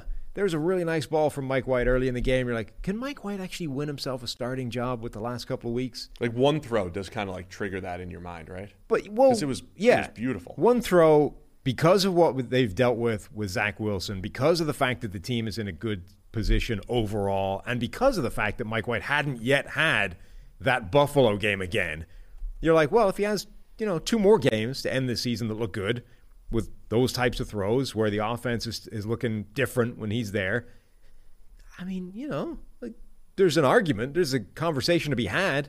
The the Sam Darnold conversation that you seem so eager to jump back into, like that would absolutely be live for Mike White. And then no sooner has that thought crossed your mind than he just like slings the ball to Quandre Diggs the way Brock Purdy did a couple of weeks ago, only this time Diggs caught it. And you're like, oh, okay. And then that was the start of the worst game we've seen from Mike White since that Buffalo game. Yeah, I think from a Mike White perspective, it's easy to say, yeah, he's dealing with the rib injury and he's clearly not the right guy, but or, or not the same. But that decision in particular was like under pressure and he like a heave into double coverage. Yeah. Um, he had another one that he got away with, and then another interception later. So two interceptions, three turnover-worthy plays for Mike White. There's a few drops in there as well, but clearly not the same guy. And I can one. buy that that one in particular was like was rib influenced. You know, when you look at how he threw that, it kind of looked. I'm, you might be reading too much into this because of what you know the first with. interception. Yeah, but when you watch him throw that, it looked like a guy that was like "Ugh, my ribs. You know what I mean? Like was sort of hunched over, dealing with like. Oh yeah, like the ball did like the ball did not come out of his hand great, But- but the the decision was horrible. Yes, it's like, but even if a fully healthy Mike White with working ribs fires that in tighter, faster, harder, it's still a bad decision that gets picked off most of the time. Like that's the problem. Yeah, I also thought that the the Jets offensive line would look. They're playing. They're not very. They're not great, and they've been so hurt this year. But the Seahawks pass rush hasn't been great. But White did also feel like he just takes a ton of hits. Right, like the. The, the joke I always make about Nick Foles, where it feels like every single throw is him getting crushed. Like Mike White was getting rolled up on and hitting the ribs again. I mean, he just gets hit a ton. Um, so I thought Seattle's defense might be, you know, a good a good matchup for this Jets offense to get back on track. The complete opposite happened. So, um, other than the run game, I don't think Seattle was that great offensively either. I mean, it was really just a defensive battle where um, Mike White's turnovers proved to be the biggest difference in the game. Yeah, I I feel sorry for the Jets because I think if Mike White had been the starter all year, they'd probably make the playoffs. Um, even with you know Zach Wilson for a period of time and Joe Flacco games, like they still Because all you're really- saying is they, there's a couple. Well, look, what was Zach Wilson? Five and two, five and three as a starter. You're just talking about flipping one of those games. Yeah. Um, and it just it feels like this was a team that should have made the playoffs. They just had a quarterback situation that ended up undoing them overall. Um, Geno Smith still a little hit or miss in this game. Always has his couple really nice throws in there, but he missed a bunch as well. Got sacked four times. He was under heavy heat too. I mean, we talk about on the preview show. We talked about the Seattle offensive line and their regression. They're looking at a pass block grade in the 30s right now, pending review. Um, Geno Smith was under heavy heat in this one as well. They still they still made you know managed Their offensive Much better in the run. down the stretch. much better in the run game, but from like a pass blocking standpoint, they were they were rough. Every th- four out of the five starters are going to have pretty wretched um, PFF pass blocking grades for this game. Like their their offensive line has absolutely fallen to ribbons down the run in. And we've already we've seen them struggle against the Niners. They if if the Seahawks do sneak into the playoffs, we're talking about a game what against the Niners or against the who else would be the two seed potentially? Uh, Some team with a good pass rush because it's like the the Eagles, Vikings, Cowboys, Niners. The Vikings can make it. The Niners can make it. can the Eagles- Vikings can still get a two seed here? Yes. So I think Seattle fans are rooting for a Vikings matchup in in round one, potentially. Um, any other thoughts on this one? It just felt like the Jets.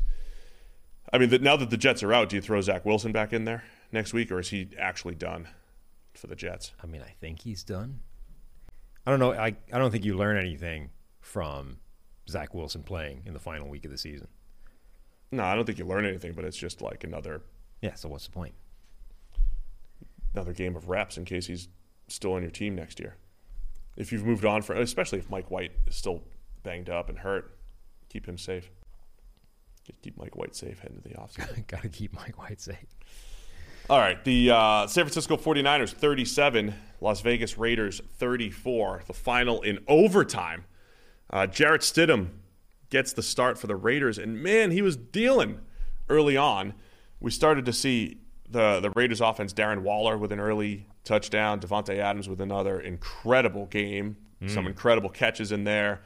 Um, but the Niners offense and Brock Purdy, I did on the preview show. I said, "Hey, can Brock Purdy, you know, make one of those fourth quarter comebacks?" You know, Jimmy Garoppolo has been pretty good in late game situations when needed, and I was impressed with Purdy. A lot of big throws on the on the final drive that led to a missed field goal in regulation, but then a Stidham interception in overtime set the Niners up for a game-winning field goal, and uh, they come away with the victory. They move to 12 and four, and there's still a path for the 49ers to get the number one seed and a bye because of the Eagles starting to lose. Yeah, who would have thought that Brock Purdy versus Jarrett Stidham would be one of the best quarterback matchups of the week? Both those guys I thought looked really good, um, and I was impressed by both of them. Uh, two Raiders, two Raiders quarterbacks since I think like the early '90s or something have led a touchdown drive on their first drive of their first start. Jarrett Stidham and Jamarcus Russell. no Matt McGloin. Oh, McGloin. Oh, that's right. McGloin had that stretch, right? Like, So it's it's a data ninja- point that yeah. isn't necessarily the most indicative thing in the world. Um, it's just another Hall of Fame credential. right. But Stidham looked really good. Like I thought he made a bunch of incredible plays. One of them was I not quite a Mahomesian play, but you know, gets out of trouble. Like was a- Any scramble to your left where you throw it under pressure, it's like that's Mahomes. But this one, it wasn't doing it under pressure that was the most impressive thing. It was how long he held the ball, knowing the pressure was coming, to give his guy a chance to uncover, to then fire it into the open guy for a touchdown. Like early in the third quarter, he rolls to the left. He knows there's a guy bearing down on him, and he had the patience and the discipline to just hold, hold, finally gets rid of it, touchdown. Like I thought he looked great in this game. He did. I mean, I made the. Of course, he should as the former top recruit in the nation. Yeah, I mean, there was a point in his career where he looked fantastic. Early in his career, looked Ke- fantastic. Kevin Clark, I think, tweeted what that recruiting class looked like in terms of quarterbacks. It's a pretty wild list. So what would that that have been? 2015. Uh, sure. Oh, was Stidham? Stidham was one of my elite elite 11 guys. Stidham, number one. Number two, Kyler Murray. Uh, number oh, three, elite 11 class. Brandon Wimbush. Uh, Jauan Jennings, the receiver, was number five. Darnold, six. Joe Burrow, seven. Lamar Jackson, nine. Weird class. I was uh, I was with Trent Dilfer at Elite 11 for all for those kids when they were there. We were grading their practices at the opening at Elite 11. Yeah, Stidham was there, Kyler, um, Josh Rosen was in that class, wasn't he? Yep, Rosen and one- Darnold were both there. Uh, Rosen was the number one pro style quarterback from that class. Yeah. Turns out, just looking at that list, The- you don't want a pro style quarterback anymore. The winner that year, that wasn't Shane Buechele's year. He was the next year. The winner of Elite 11, ah, who the heck was it? Oh, it was um, Shea Patterson. Okay. I believe. I think he was in there. Anyway, um, yeah, Stidham looked pretty good in this. Remember, fourth round pick by the Patriots. Josh McDaniels was there, and um, I did make the joke. Maybe it was just it was Jarrett Stidham's time. It wasn't Derek Carr getting demoted. It was Stidham getting elevated. Do you think the Raiders are going to you know give Stidham a look I mean, they are giving him a look. more than two games? I mean, for next year. No. Okay. I mean, look, th- this was a great game. This was a surprising performance from Jarrett Stidham, but we know that can happen. Like, remember, we were however many weeks away from PJ Walker looking like the best quarterback in the NFL against the Bucs, right? It, that happens every now and again. I don't think Matt you- Flynn had a six touchdown game. Yeah, although I don't think he actually necessarily played that well in that game. But he anyway, he had a six touchdown game. I don't think you. Uh, I, we know that wild single game performances can happen from quarterbacks. It doesn't necessarily mean anything, but this was a really impressive performance from Stidham and a game from Davante Adams where he went out there and reminded people that, hey, by the way, I'm still the best receiver in the game. So he had um, the, the scramble pass that you're talking about was to Davante Adams, ran away from the defense for a touchdown. He had a back shoulder, which was a great throw and catch, both ends. Um, and then Adams had that ridiculous diving catch on the comeback drive at the end of regulation for what 60 yards, and that's where I want to hand it to Stidham. Right at the end of the game, uh, Brock Purdy leads a, a touchdown drive to go up seven, and then Stidham comes right back, and in a lot of those situations, they had a penalty on the first play. It was like second and 20 or first and 20. And a lot of those times, you, you, we always talk about you start with the easy pass, you start with the easy pass. He just started chucking it deep. Davante Adams with a 60 yard diving catch, which I thought they might overturn because the ball touched the ground. Mm. Um, but incredible catch there. Next play, um, Stidham's throwing it up the seam. Fred Warner with a pass interference in the end zone. Before you know it, the Raiders are at the one yard line, and Josh Jacobs just walks in for the game tying touchdown. And I thought Stidham's aggressiveness in those situations, right? Like early in the game, there was the play action to Waller for the touchdown. It felt like there was a lot of control with the Raiders offense. They put him in position to succeed. But you have the scramble touchdown for Adams, the back shoulder to Adams, chucking it deep to Adams, where he makes the diving play. There was some aggressiveness to Stidham and some really nice throws that allowed for the explosive offense that the Raiders showed. Yeah, I mean, I I don't want to take anything away from him. I thought he had a great game and made some really impressive plays and some plays that you don't necessarily expect that type of quarterback to make. Um, as did Brock Purdy. I think both those guys looked yeah. dramatically better than they have any right to be given their backgrounds. You know, Purdy being Mr. Irrelevant and a rookie, Stidham being a guy that's been like buried on everybody's depth charts and, and not really trusted to be a starter at any point so far in his NFL career. They both look fantastic. Yeah, I want to give Purdy credit as well. Yes, for sure, because they, this was the first game where uh, the Niners were behind at the half. Um, there was there were some ebbs and flows in the second half where the, the Niners. I mean, they did get a what a tipped interception that kind of put them, uh, gave them a short field. But look, Purdy in a comeback situation that made being, a bunch yeah. of key throws. he did. That being said, these are always funny how one play can completely change the narrative. The very start of the drive at the end that ended up in the comeback to tie it, uh, like Purdy tried to throw the game away with the first play of that drive. Now, the next play was a first down. The next play after that was a first down. That then ended in that ridiculous miracle play where he kind of gets hit and the ball flutters up and gets caught and it's away. But like play number one, he tries to throw it away, and you're like, if that's a pick, all of a sudden you're like, well, Purdy had one shot at getting this done, crapped his pants. That's why he's Mr. Irrelevant, you know? That guy's never going to amount to anything. When the game was on the line, Purdy wilted. It's a disaster but the play doesn't count. It didn't happen.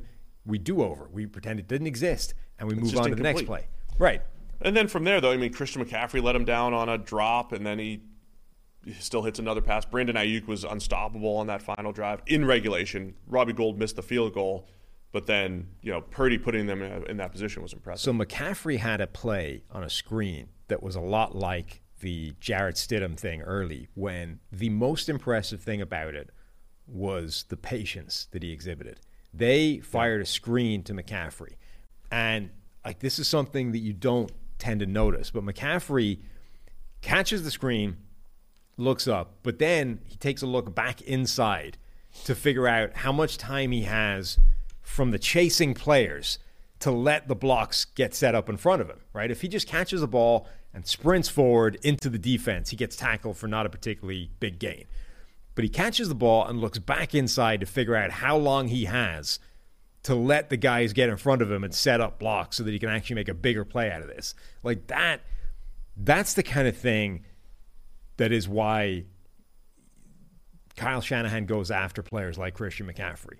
Because the difference between McCaffrey and any of the other random running backs that he drafts in the middle of the you know the fourth round or whatever is that it's the knowledge and the instincts to catch a screen and not just run and get what he can. It's to figure out, all right, let's figure out how much time I have right now on the fly. Like it's just a quick glance, buy himself the time, lets a blocker get out in front of him, and then he turns that into whatever that was. But that was a big gain that I think almost every running through running through tacklers the whole thing. and, and I think almost every other running back in the league is tackled for like an eight yard gain because they don't figure out how much time they have they just run. They maybe try and set up the block on the fly, but they run into trouble because they haven't taken a look to figure out how much time they actually have to let those guys get out in front of them. Purdy did a pretty nice job setting that up as well. I mean, sometimes a screen's a screen, but you know, having patience as a quarterback as well, letting the pressure get there and then dumping it off. He did a nice job on that play as well. So McCaffrey ends up with 121 on the ground,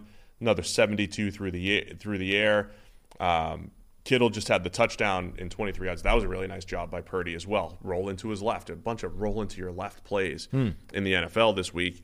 Purdy's touchdown to Kittle was a beauty. In another game where I think you look at all of the Niners playmakers, it was another high, uh, heavy McCaffrey game, but it was Aiyuk in crunch time in the fourth quarter. You didn't have to go to Kittle as much in this game, maybe he he wasn't as productive in this game. You still have Deebo Samuel ready to come back probably around playoff time. So as long as Purdy gets either doesn't make the big mistake or gets away with them, Yeah. right? He did have a couple turnover worthy plays in this game. As long as that's the case, he's been fantastic playing uh, playing point guard, as they say, distributing and uh, getting the ball to the playmakers. Nick Bosa shows up with a critical play at the in overtime to basically force the mistake. Um, didn't Bull have a- rush on uh, Kolton Miller. didn't have a sack, but had a bunch of pressure, had a bunch of hits. You know, I I don't know if you can have a sort of defensive player of the year candidate game without a sack, like a signature game, but that that was a case of how pressure is important. Even if you're not getting a sack, your pressure can cause interceptions. It's also one if you want to build the case, you have to you have to do what you just did. It's kind of like remind the voters and there was no sack on the on the stat sheet, but like this was the inter- he forced the interception in overtime that directly led to a win for the 49ers. If you can get that to stick in people's head because it's not on the stat sheet, right? A lot of times when you're voting, you just look at the stat sheet at the end of the year and it doesn't show up there in what most people are looking at. Yeah, But- like you know, we remember Aaron Donald taking over the final drive of the Super Bowl and getting sacks to end the game. I mean, this ended the game as well, essentially, just without it being a sack. It was a pressure. Um, so uh, the Raiders are going to play on Saturday against the Chiefs. I think it Stidham's performance in this game, for whatever it's worth, we'll see if he can maintain it next week. It does make it a little bit more intriguing going up against the Chiefs, right? The Raiders took the Chiefs uh, right to the end uh, on Monday Night Football. The Raiders also have the most ridiculous games all season, crazy finishes. They they're at six and ten right now. I mentioned earlier the Niners are twelve and four, and there's a path to the number one seed still available for them. Uh, let's go Packers 41, Vikings 17. Packers. It wasn't that close. It was not even that close. It was a late touchdown from uh, Nick Mullens for the Vikings. Two late touchdowns. I mean, they got yeah. There was a Cousins one first, and then the Nick Mullens one once they'd really given up. Packers got up early with um, kick return touchdown, Keisean Nixon, and uh, pick six by Darnell Savage. There was a point in this game where they were up 17 to three, and Aaron Rodgers had 12 net passing yards.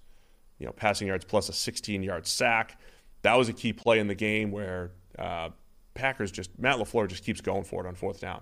I mean, he's I don't know where he's, he ranks from a percentage standpoint, but the last two weeks in particular, he is playing this like his season's on the line. Now, I don't think you should just go for fourth downs because your season's on the line. I think it helps your win probability in all games. But it's got that like that narrative of like, oh, they've got nothing to lose. Just go for it. I mean, I guess.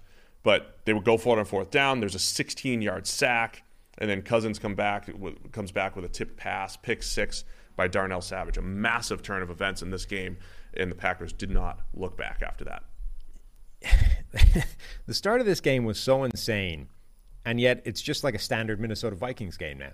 Yeah. Like all of their games are incredibly ridiculous. Like remember, before Green Bay started putting up a ton of points, they had a blocked punt that set Minnesota up at the Green Bay one yard line.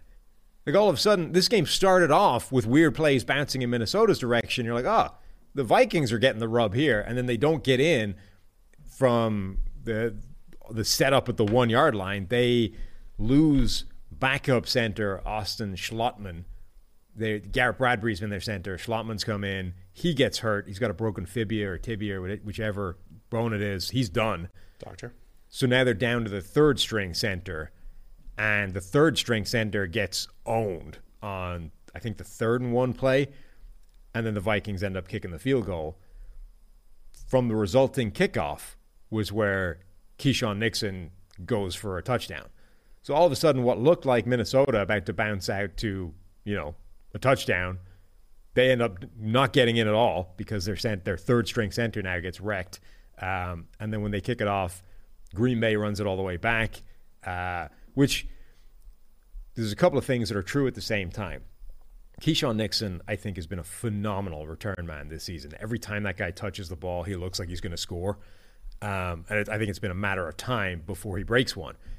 That being said, he was basically wide open and untouched until he was one on one with the kicker because for some reason, one Vikings player in particular just went completely AWOL on this kick coverage. Uh, and Nixon had a, almost a free run all the way for, for a touchdown. But at that point, everything starts to break Green Bay's way. Yeah, Cousins ends up with uh, three interceptions. Like I said, the first one was tipped up. There's later a batted pass as the Vikings are driving. They're at the 30 yard line because, look, it's 17 to three Packers. As I mentioned, there was a point in the game where they're they're not doing much offensively. So this was very much like a like a Vikings game, right? Like we're we're going to set you up for heartbreak. We're going to set you up for this comeback. But a batted pass gets interception on the Vikings drive to try to get it within a score in the middle of the second quarter. Um, and then by the end, it was, you know, early fourth quarter, Cousins YOLO ball into deep coverage or whatever it was for his third interception. But yeah, it was a lot of things that ended up breaking the Packers' way, defense making some big plays. I, I think there's definitely some. Uh, it, some uneasy feelings with the Vikings offensive line now, their health and, and everything going forward. I mean, they lost Brian O'Neill as well in this game, right tackle. So they're down to the third string center, which was, I mean, being down to the third string center generally is not a good thing, but in this particular game, the third string center seemed to be completely unable to like work the snap count. Like they they had a bunch of either false starts or delay of game because they couldn't they couldn't run any kind of different snap count. Like if it wasn't on one, they weren't getting it right. And that's that's an issue because when you don't have a great offensive line anyway, if you're now limited to only going on one or first sound, you're screwed. Like teams can just time that up and you have real problems.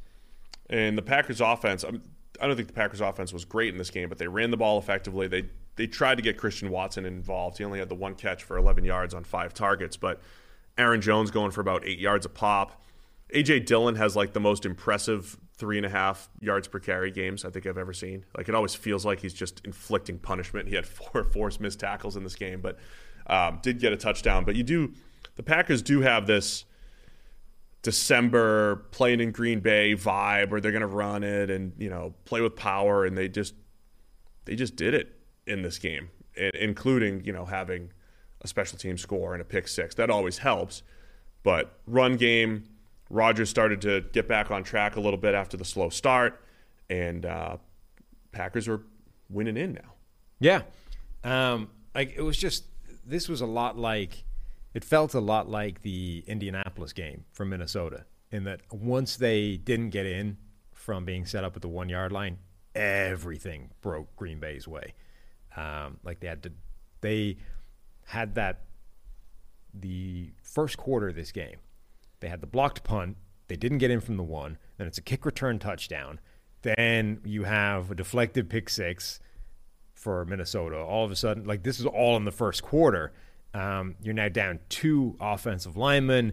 The Vikings miss a kick before halftime. It gives Green Bay enough time to try and steal some points. They end up getting enough. The kick from Mason Crosby hits the crossbar and goes over. That's like a six point swing right before halftime. Just after the half, the Vikings get a drive going, get into the, I think, just either into the red zone or just outside of the red zone, and then they get a strip sack, and it's like, all right, that's that's basically the game gone away. Like, unlike the Indianapolis game, where once they came out of halftime and everything started to go their way and they rode that momentum, this time, the second they got a little bit of a momentum going, it all fell apart and unspooled around them.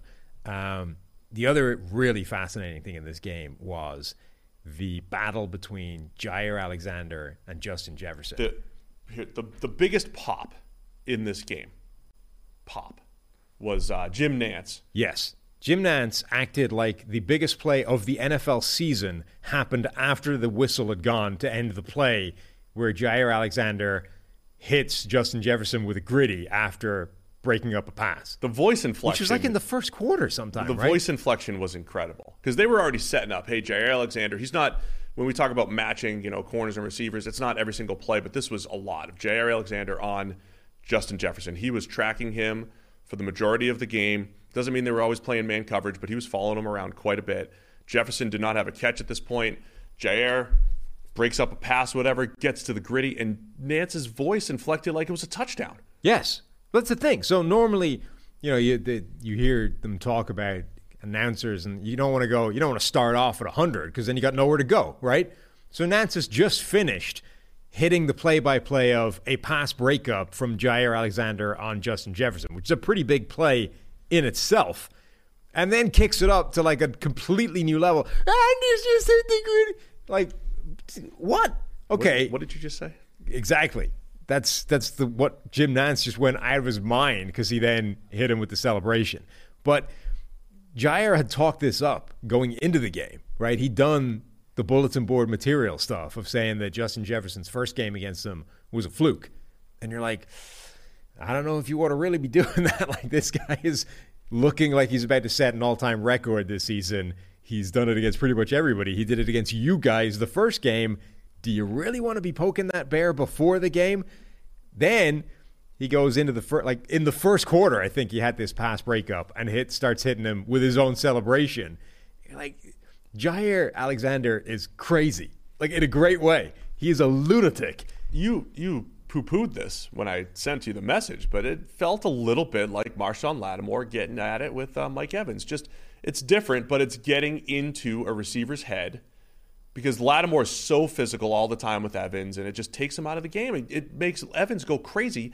And you saw Justin Jefferson in the second quarter was out of his mind. Like he was so frustrated. And this wasn't just again, it wasn't just Jaire's playing man coverage the entire time, right? Like Cousins said after the game, and like you you you uh, you roll coverage at him. They just did things to take Justin Jefferson out of the game. He only ended up with five targets. He, had, he didn't catch the ball till what the third quarter. Yeah. one catch for 15 yards. So they frustrated Justin Jefferson schematically with Jaire, all of that stuff, and it it took him out of the game, both you know from a production standpoint and maybe a little bit, you know, mentally got him a, a little upset. Well, it, got, it certainly got him pissed off. Like Justin Jefferson lost his mind. I mean, people he loses his mind, like takes off his helmet, touches an official. You know, the one Jerry Jeudy did it a few weeks ago where we talked about it on the podcast. Like he was really lucky not to get ejected from the game. This wasn't as bad as that, but it's a few times actually in recent weeks where officials have had a player initiate contact, the buzzword that they use, and not thrown a flag and ejected the guy for it. Like Justin Jefferson could have got himself tossed from this game because of that pissed off reaction. But on that play, he fell over on his break and caused an interception essentially. The Cousins threw a pick because Jefferson slipped coming out of his break. It's picked off. He kind of chases it back, and then right at the end of the play, Jaire Alexander gives him a little shove in the back, probably says something to him as well, because Jaire Alexander is winding him up, and Jefferson at that point is like ready to blow. Um, but the difference between the Marshon Lattimore and Mike Evans thing, obviously Lattimore winds up Evans as well, but he also owns him, takes him out of the game one on one, just physically dominates him. I don't think Jaire Alexander was dominating Justin Jefferson one on one. I think generally the Packers had a good game plan for stopping Justin Jefferson. There was a lot of bracket coverage. There was a lot of things that prevented the ball going his way. And then every time at the end of it, Jaire Alexander is getting in his face and pissing him off. And it's like, plus, you know, the Vikings are getting owned at this point collectively. Like everything's going against them. So Jefferson's just kind of losing his mind. Th- This reminded me a little bit of when in the playoff game, the Packers on the other side last year, when they had Davante Adams, the Niners started to take Adams out. Right, uh, Adams had a bunch of catches early, but once the Niners took Davante Adams out, Rodgers didn't have his other guys stepping up. We'll see if anyone else can replicate this against Justin Jefferson. Look, the greatest receivers in the world have had games where they only catch one pass or whatever it is. It doesn't mean that there's a blueprint, right? It doesn't mean Justin Jefferson's shut down. We've solved him, right? Part of it is having Jaire Alexander. Part of it is is actually game planning to take those plays away, having it match with your pass rush and all that fun stuff. My point with the Vikings though is Adam Thielen needs to step up and TJ Hockenson needs to step up. Like you need the the, the one that we said this as a positive going into this game that Hockenson has really come alive these not only this season but as a Viking as a as a key option when they do when teams do try to take away Justin Jefferson. You need that even more if teams continue to give him a ton of attention heading into the playoffs here. Yeah. Um, Alexander, though, I think is a phenomenally entertaining brand of crazy. Like, I think corners, I think being an elite corner in today's NFL, you need to be a you need to be a level of nuts.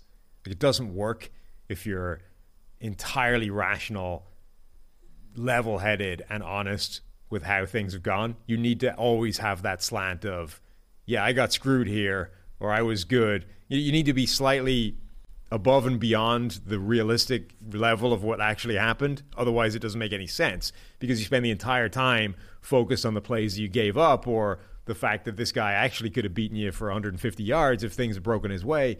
You have to be like, no, I was locked down every play. And look, if he caught a pass, it was because something screwed me, you know?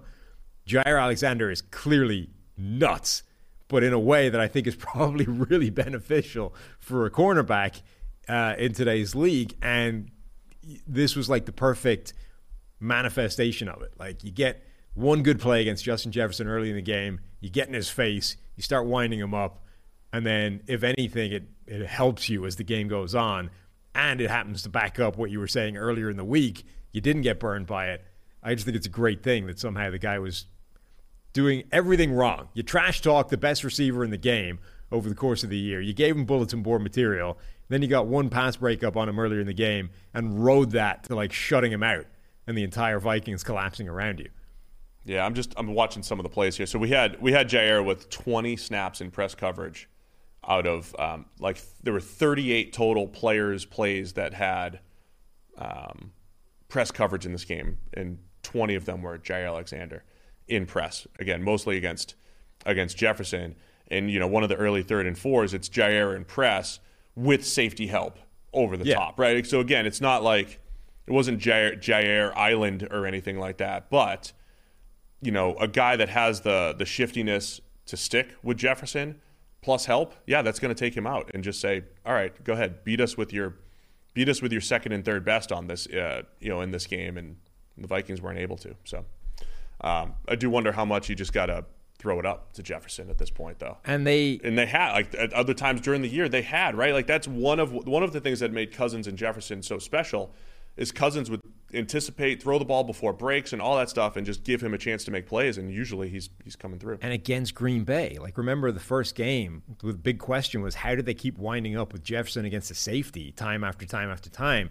There's a play, um, you know, sometime late in the first quarter where they have Justin Jefferson running up the middle on a post route against a split safety look, and Cousins doesn't take the shot. Now, okay, it's third and eleven, and you know maybe you don't want to take the bomb shot on that, but that's the kind of play that they made all the way in that first game. Anytime Jefferson was hitting or attacking an open middle of the field, they were putting the ball in the air and letting him go to work against the safety. This time, Cousins passes it up, looks in the flat, and doesn't make a play.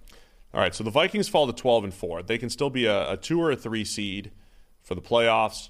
Um, the Packers as we mentioned winning in against the Lions next week. Two more games to discuss, I believe. Uh, Chargers 31, Rams 10. Chargers uh, pretty dominant game here for them. Austin Ekeler had just 10 carries, but he goes for a buck 22, a 72 yard touchdown in there as well. Ekeler was fantastic, both you know as a runner and as a receiver. Mike Williams was fantastic as a receiver, had a beautiful one handed catch, and man, the Chargers are they're they're going to get the label as the team that you don't want to play in the playoffs. They're finally healthy with Mike Williams, Keenan Allen, uh, Herbert throwing the ball pretty well.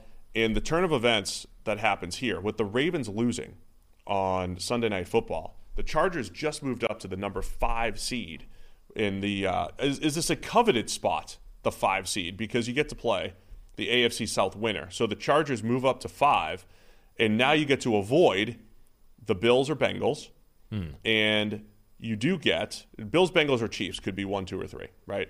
So Yeah. that the power three, once you get that five seed, you'll avoid them and play the Jags or the Titans. So big game here for the Chargers. Yeah, it's less about I think who you get to play and more about who you avoid. Um, because let's face it, if Jacksonville wins and they end up rolling into the postseason off the back of the run in they've had, like Jacksonville are no joke.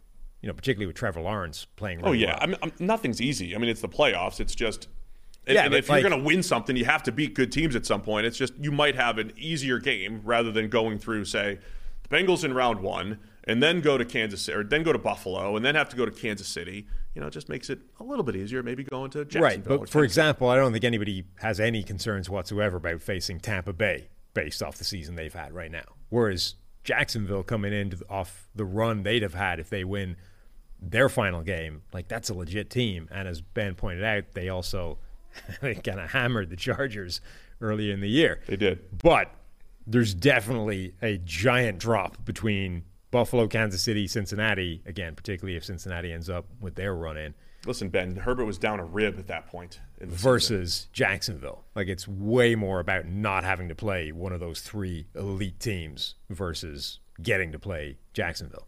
Uh, I think more importantly, though, it's getting healthy. Right? We've you're talking about the Vikings who are 12 and four, and it's like, oh man, now they've got these offensive line issues and uh, injuries and all that stuff. All of a sudden, the the Chargers are getting all of these uh, all these players back. I Uh, hate how big a, an impact injuries make on this stuff. It feels like once we get to like week 15, if all the teams in playoff consideration could just stop getting people hurt. Just right now Would be nice. No more injuries. If you, if anyone's going to get injured, let it be on a crappy team that's been eliminated already, and we don't really care. I hate that you know we're talking about oh who's going to win these couple of games for seeding and and you're like well who's going to lose their starting you know left guard and center or who's going to lose two corners like that's what we're talking about with a lot of this stuff.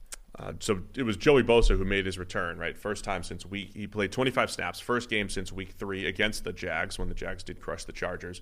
Uh, but it's good to see him out there now with Khalil Mack. Kyle Van Noy had a big game there too. So you're starting to see like the depth that the Chargers thought they had going into the season before everybody got hurt. Um, the player didn't play due to a concussion, but he should be back next week.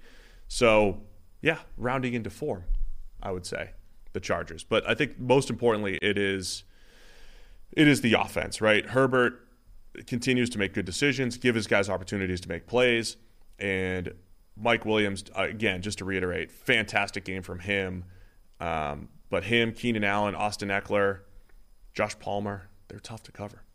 Yeah, they are. Um, the neither defense in this game seemed particularly interested in stopping the run. No, not at all. Cam Akers looked pretty good for the Rams, except looks- for dropping a touchdown earlier in the as game. As a runner. He looked good as a Yeah. good run in the ball. That's about it. Anything else? Penetrating insight. Um, no, I mean, the, you know, yeah, the Baker Chargers. The Chargers' run defense still baffles me sometimes, no Yeah. matter who's in there. they always are on the wrong side of, you know, inviting the run is generally a pretty good thing, but you can take it too far, and they tend to take it too far. Yeah, that's going to be fascinating in the playoffs, trying to see what, what if they play Jacksonville or not. But if the Chargers are going to make a bit of a run and you know knock off one of those top teams, see how they see, this- see how they handle things defensively. They play the Chiefs twice a year all the time. They play them tough, but they always do seem to come up just a little bit short. You know, even in even from like a coverage standpoint, trying to slow down that Chiefs offense. But this game did, to an extent, feel a little bit like why you do, why there is that thought process that you want to invite the run as a less efficient way of offensive production. Because Cam Akers was having a big game, 100 plus yards. Every time he touched the ball, he seemed to be making something reasonable happen. And yet the Rams scored 10 points. And it was like the threat of not getting a big pass completed here is actually worth it. You know, yeah, well, it looks ridiculous. We're getting gashed constantly, and they're actually moving the ball reasonably easily, but they're not scoring, which is kind of the point in all this, right? Like this, in a weird way, this game was exactly why you want to be as soft as they often appear to be against the run. and um, still no real idea. Uh, still no like what is Baker Mayfield uh, with the Rams now. Through four games, we have a, a 62 grade, fresh off the plane with one of the best comebacks in NFL history. We have a 42 grade against the Packers. We have a 70 grade and a 78 passing grade on Christmas Day against a really good Broncos defense that may have quit. And then we have uh, a, ga- a grade teasing uh, 40 here yesterday against the Chargers. So Baker Mayfield remains uh, very inconsistent, mm-hmm. very inconsistent and confusing. As soon as you think, as soon as you think he might turn a corner here, Sam, not so much. No. All right. So again, I think it's a it's a big game for the Chargers. I would assume they're playing the Broncos next week, right? To to re- finish the season, and um, they're going to want to play. They're going to want to play it through, and I think hold on to that five seed if they can. So uh, ten and six, the Chargers move to here. Quiet ten and six. All right, let's go Sunday night football. I think that's every game. Let me know if I missed anything. Steelers 16, Ravens 13, a classic old school Steelers Ravens matchup, and then turns into Kenny Pickett fourth quarter magic again. His third straight fourth quarter comeback in th- in his last three attempts. After failing in the fourth quarter against the Dolphins on Sunday Night Football, three straight fourth quarter comebacks in as many attempts for Kenny Pickett. Steelers still alive in the playoff picture, and Mike Tomlin can still have Yes. that non-losing season despite the terrible start. The winning season with the terrible start and the rookie slash Trubisky quarterback situation is still alive for Tomlin, which is genuinely pretty incredible. Okay, It is. they haven't had the toughest schedule in the world, but still, that's a hell of an achievement if he pulls that off. Um, yeah, It's a high floor coach. yeah. Fascinating game because, as Chris was pointing out in the broadcast, Pittsburgh was rolling out there with like a legit six man defensive front.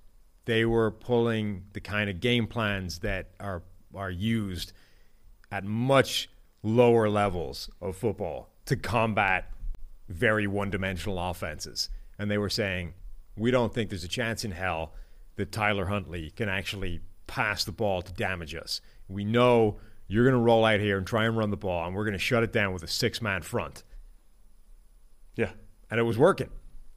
It was um there was like four possessions total in the first half. It was fascinating to watch. What was the what was my tweet? There was a point in the game where the teams had combined for about let's see, it was 287 rushing yards compared to 186 passing yards. So even with I mean, it was pretty much working the six-two front, but you know, you still had J.K. Dobbins breaking free on a couple runs and everything, or Huntley on a keeper.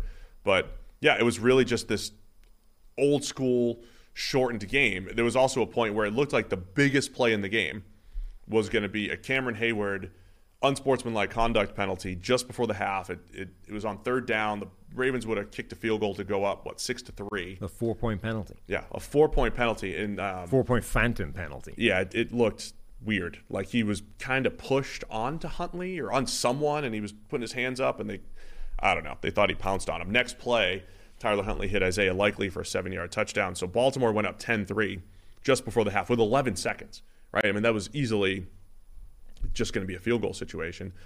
And then the Ravens get up 10 with a 51 yard field goal from Justin Tucker. It's 13 to 3. The game's trudging along. It feels like old school Steelers and Ravens, and it's run game, and nobody's, you know, nobody's moving the ball through the air. Ravens are up 10, but they've once again blown a 10 point lead. Them and the Raiders. And the Raiders. Yeah, it's been an impressive season for that. Um, yeah, like so that's two games this week where there, there was a four point penalty that was a major part of the game. The Philadelphia one that we covered earlier, which again was ridiculous, and then this one, which was ridiculous. For a while, looked like it was going to be, you know, potentially a determining play in the game until Kenny Pickett comes up clutch late on. The other player that was massive in this game that deserves a ton of credit was Najee Harris, Yeah. who was dominating at in every phase.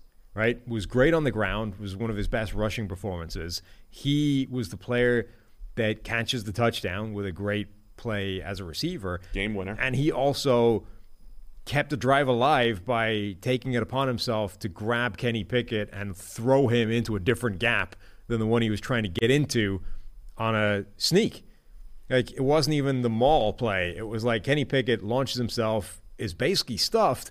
Najee Harris just comes from comes in, grabs hold of him, and like throws him one gap to the left where there's actually a bit of space and drags him there. So the guy was crushing it on, on the ground as a rusher, had the big play as a receiver and kept the drive alive in one of those sort of heady, you know, not on the script plays where you just make something happen where, where it wasn't there to happen. It, it does feel like so. J- Jaylen Warren's an undrafted free agent that's uh, gotten a little love in Pittsburgh this season. Early in the year, he was creating far more explosive plays than Najee. He just kept putting the ball on the turf.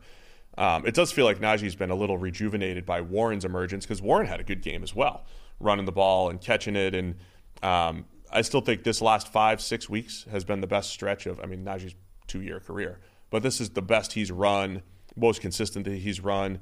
And, um, and even just the Steelers' O line up front playing a little bit better uh, as the season's gone on. They were fantastic.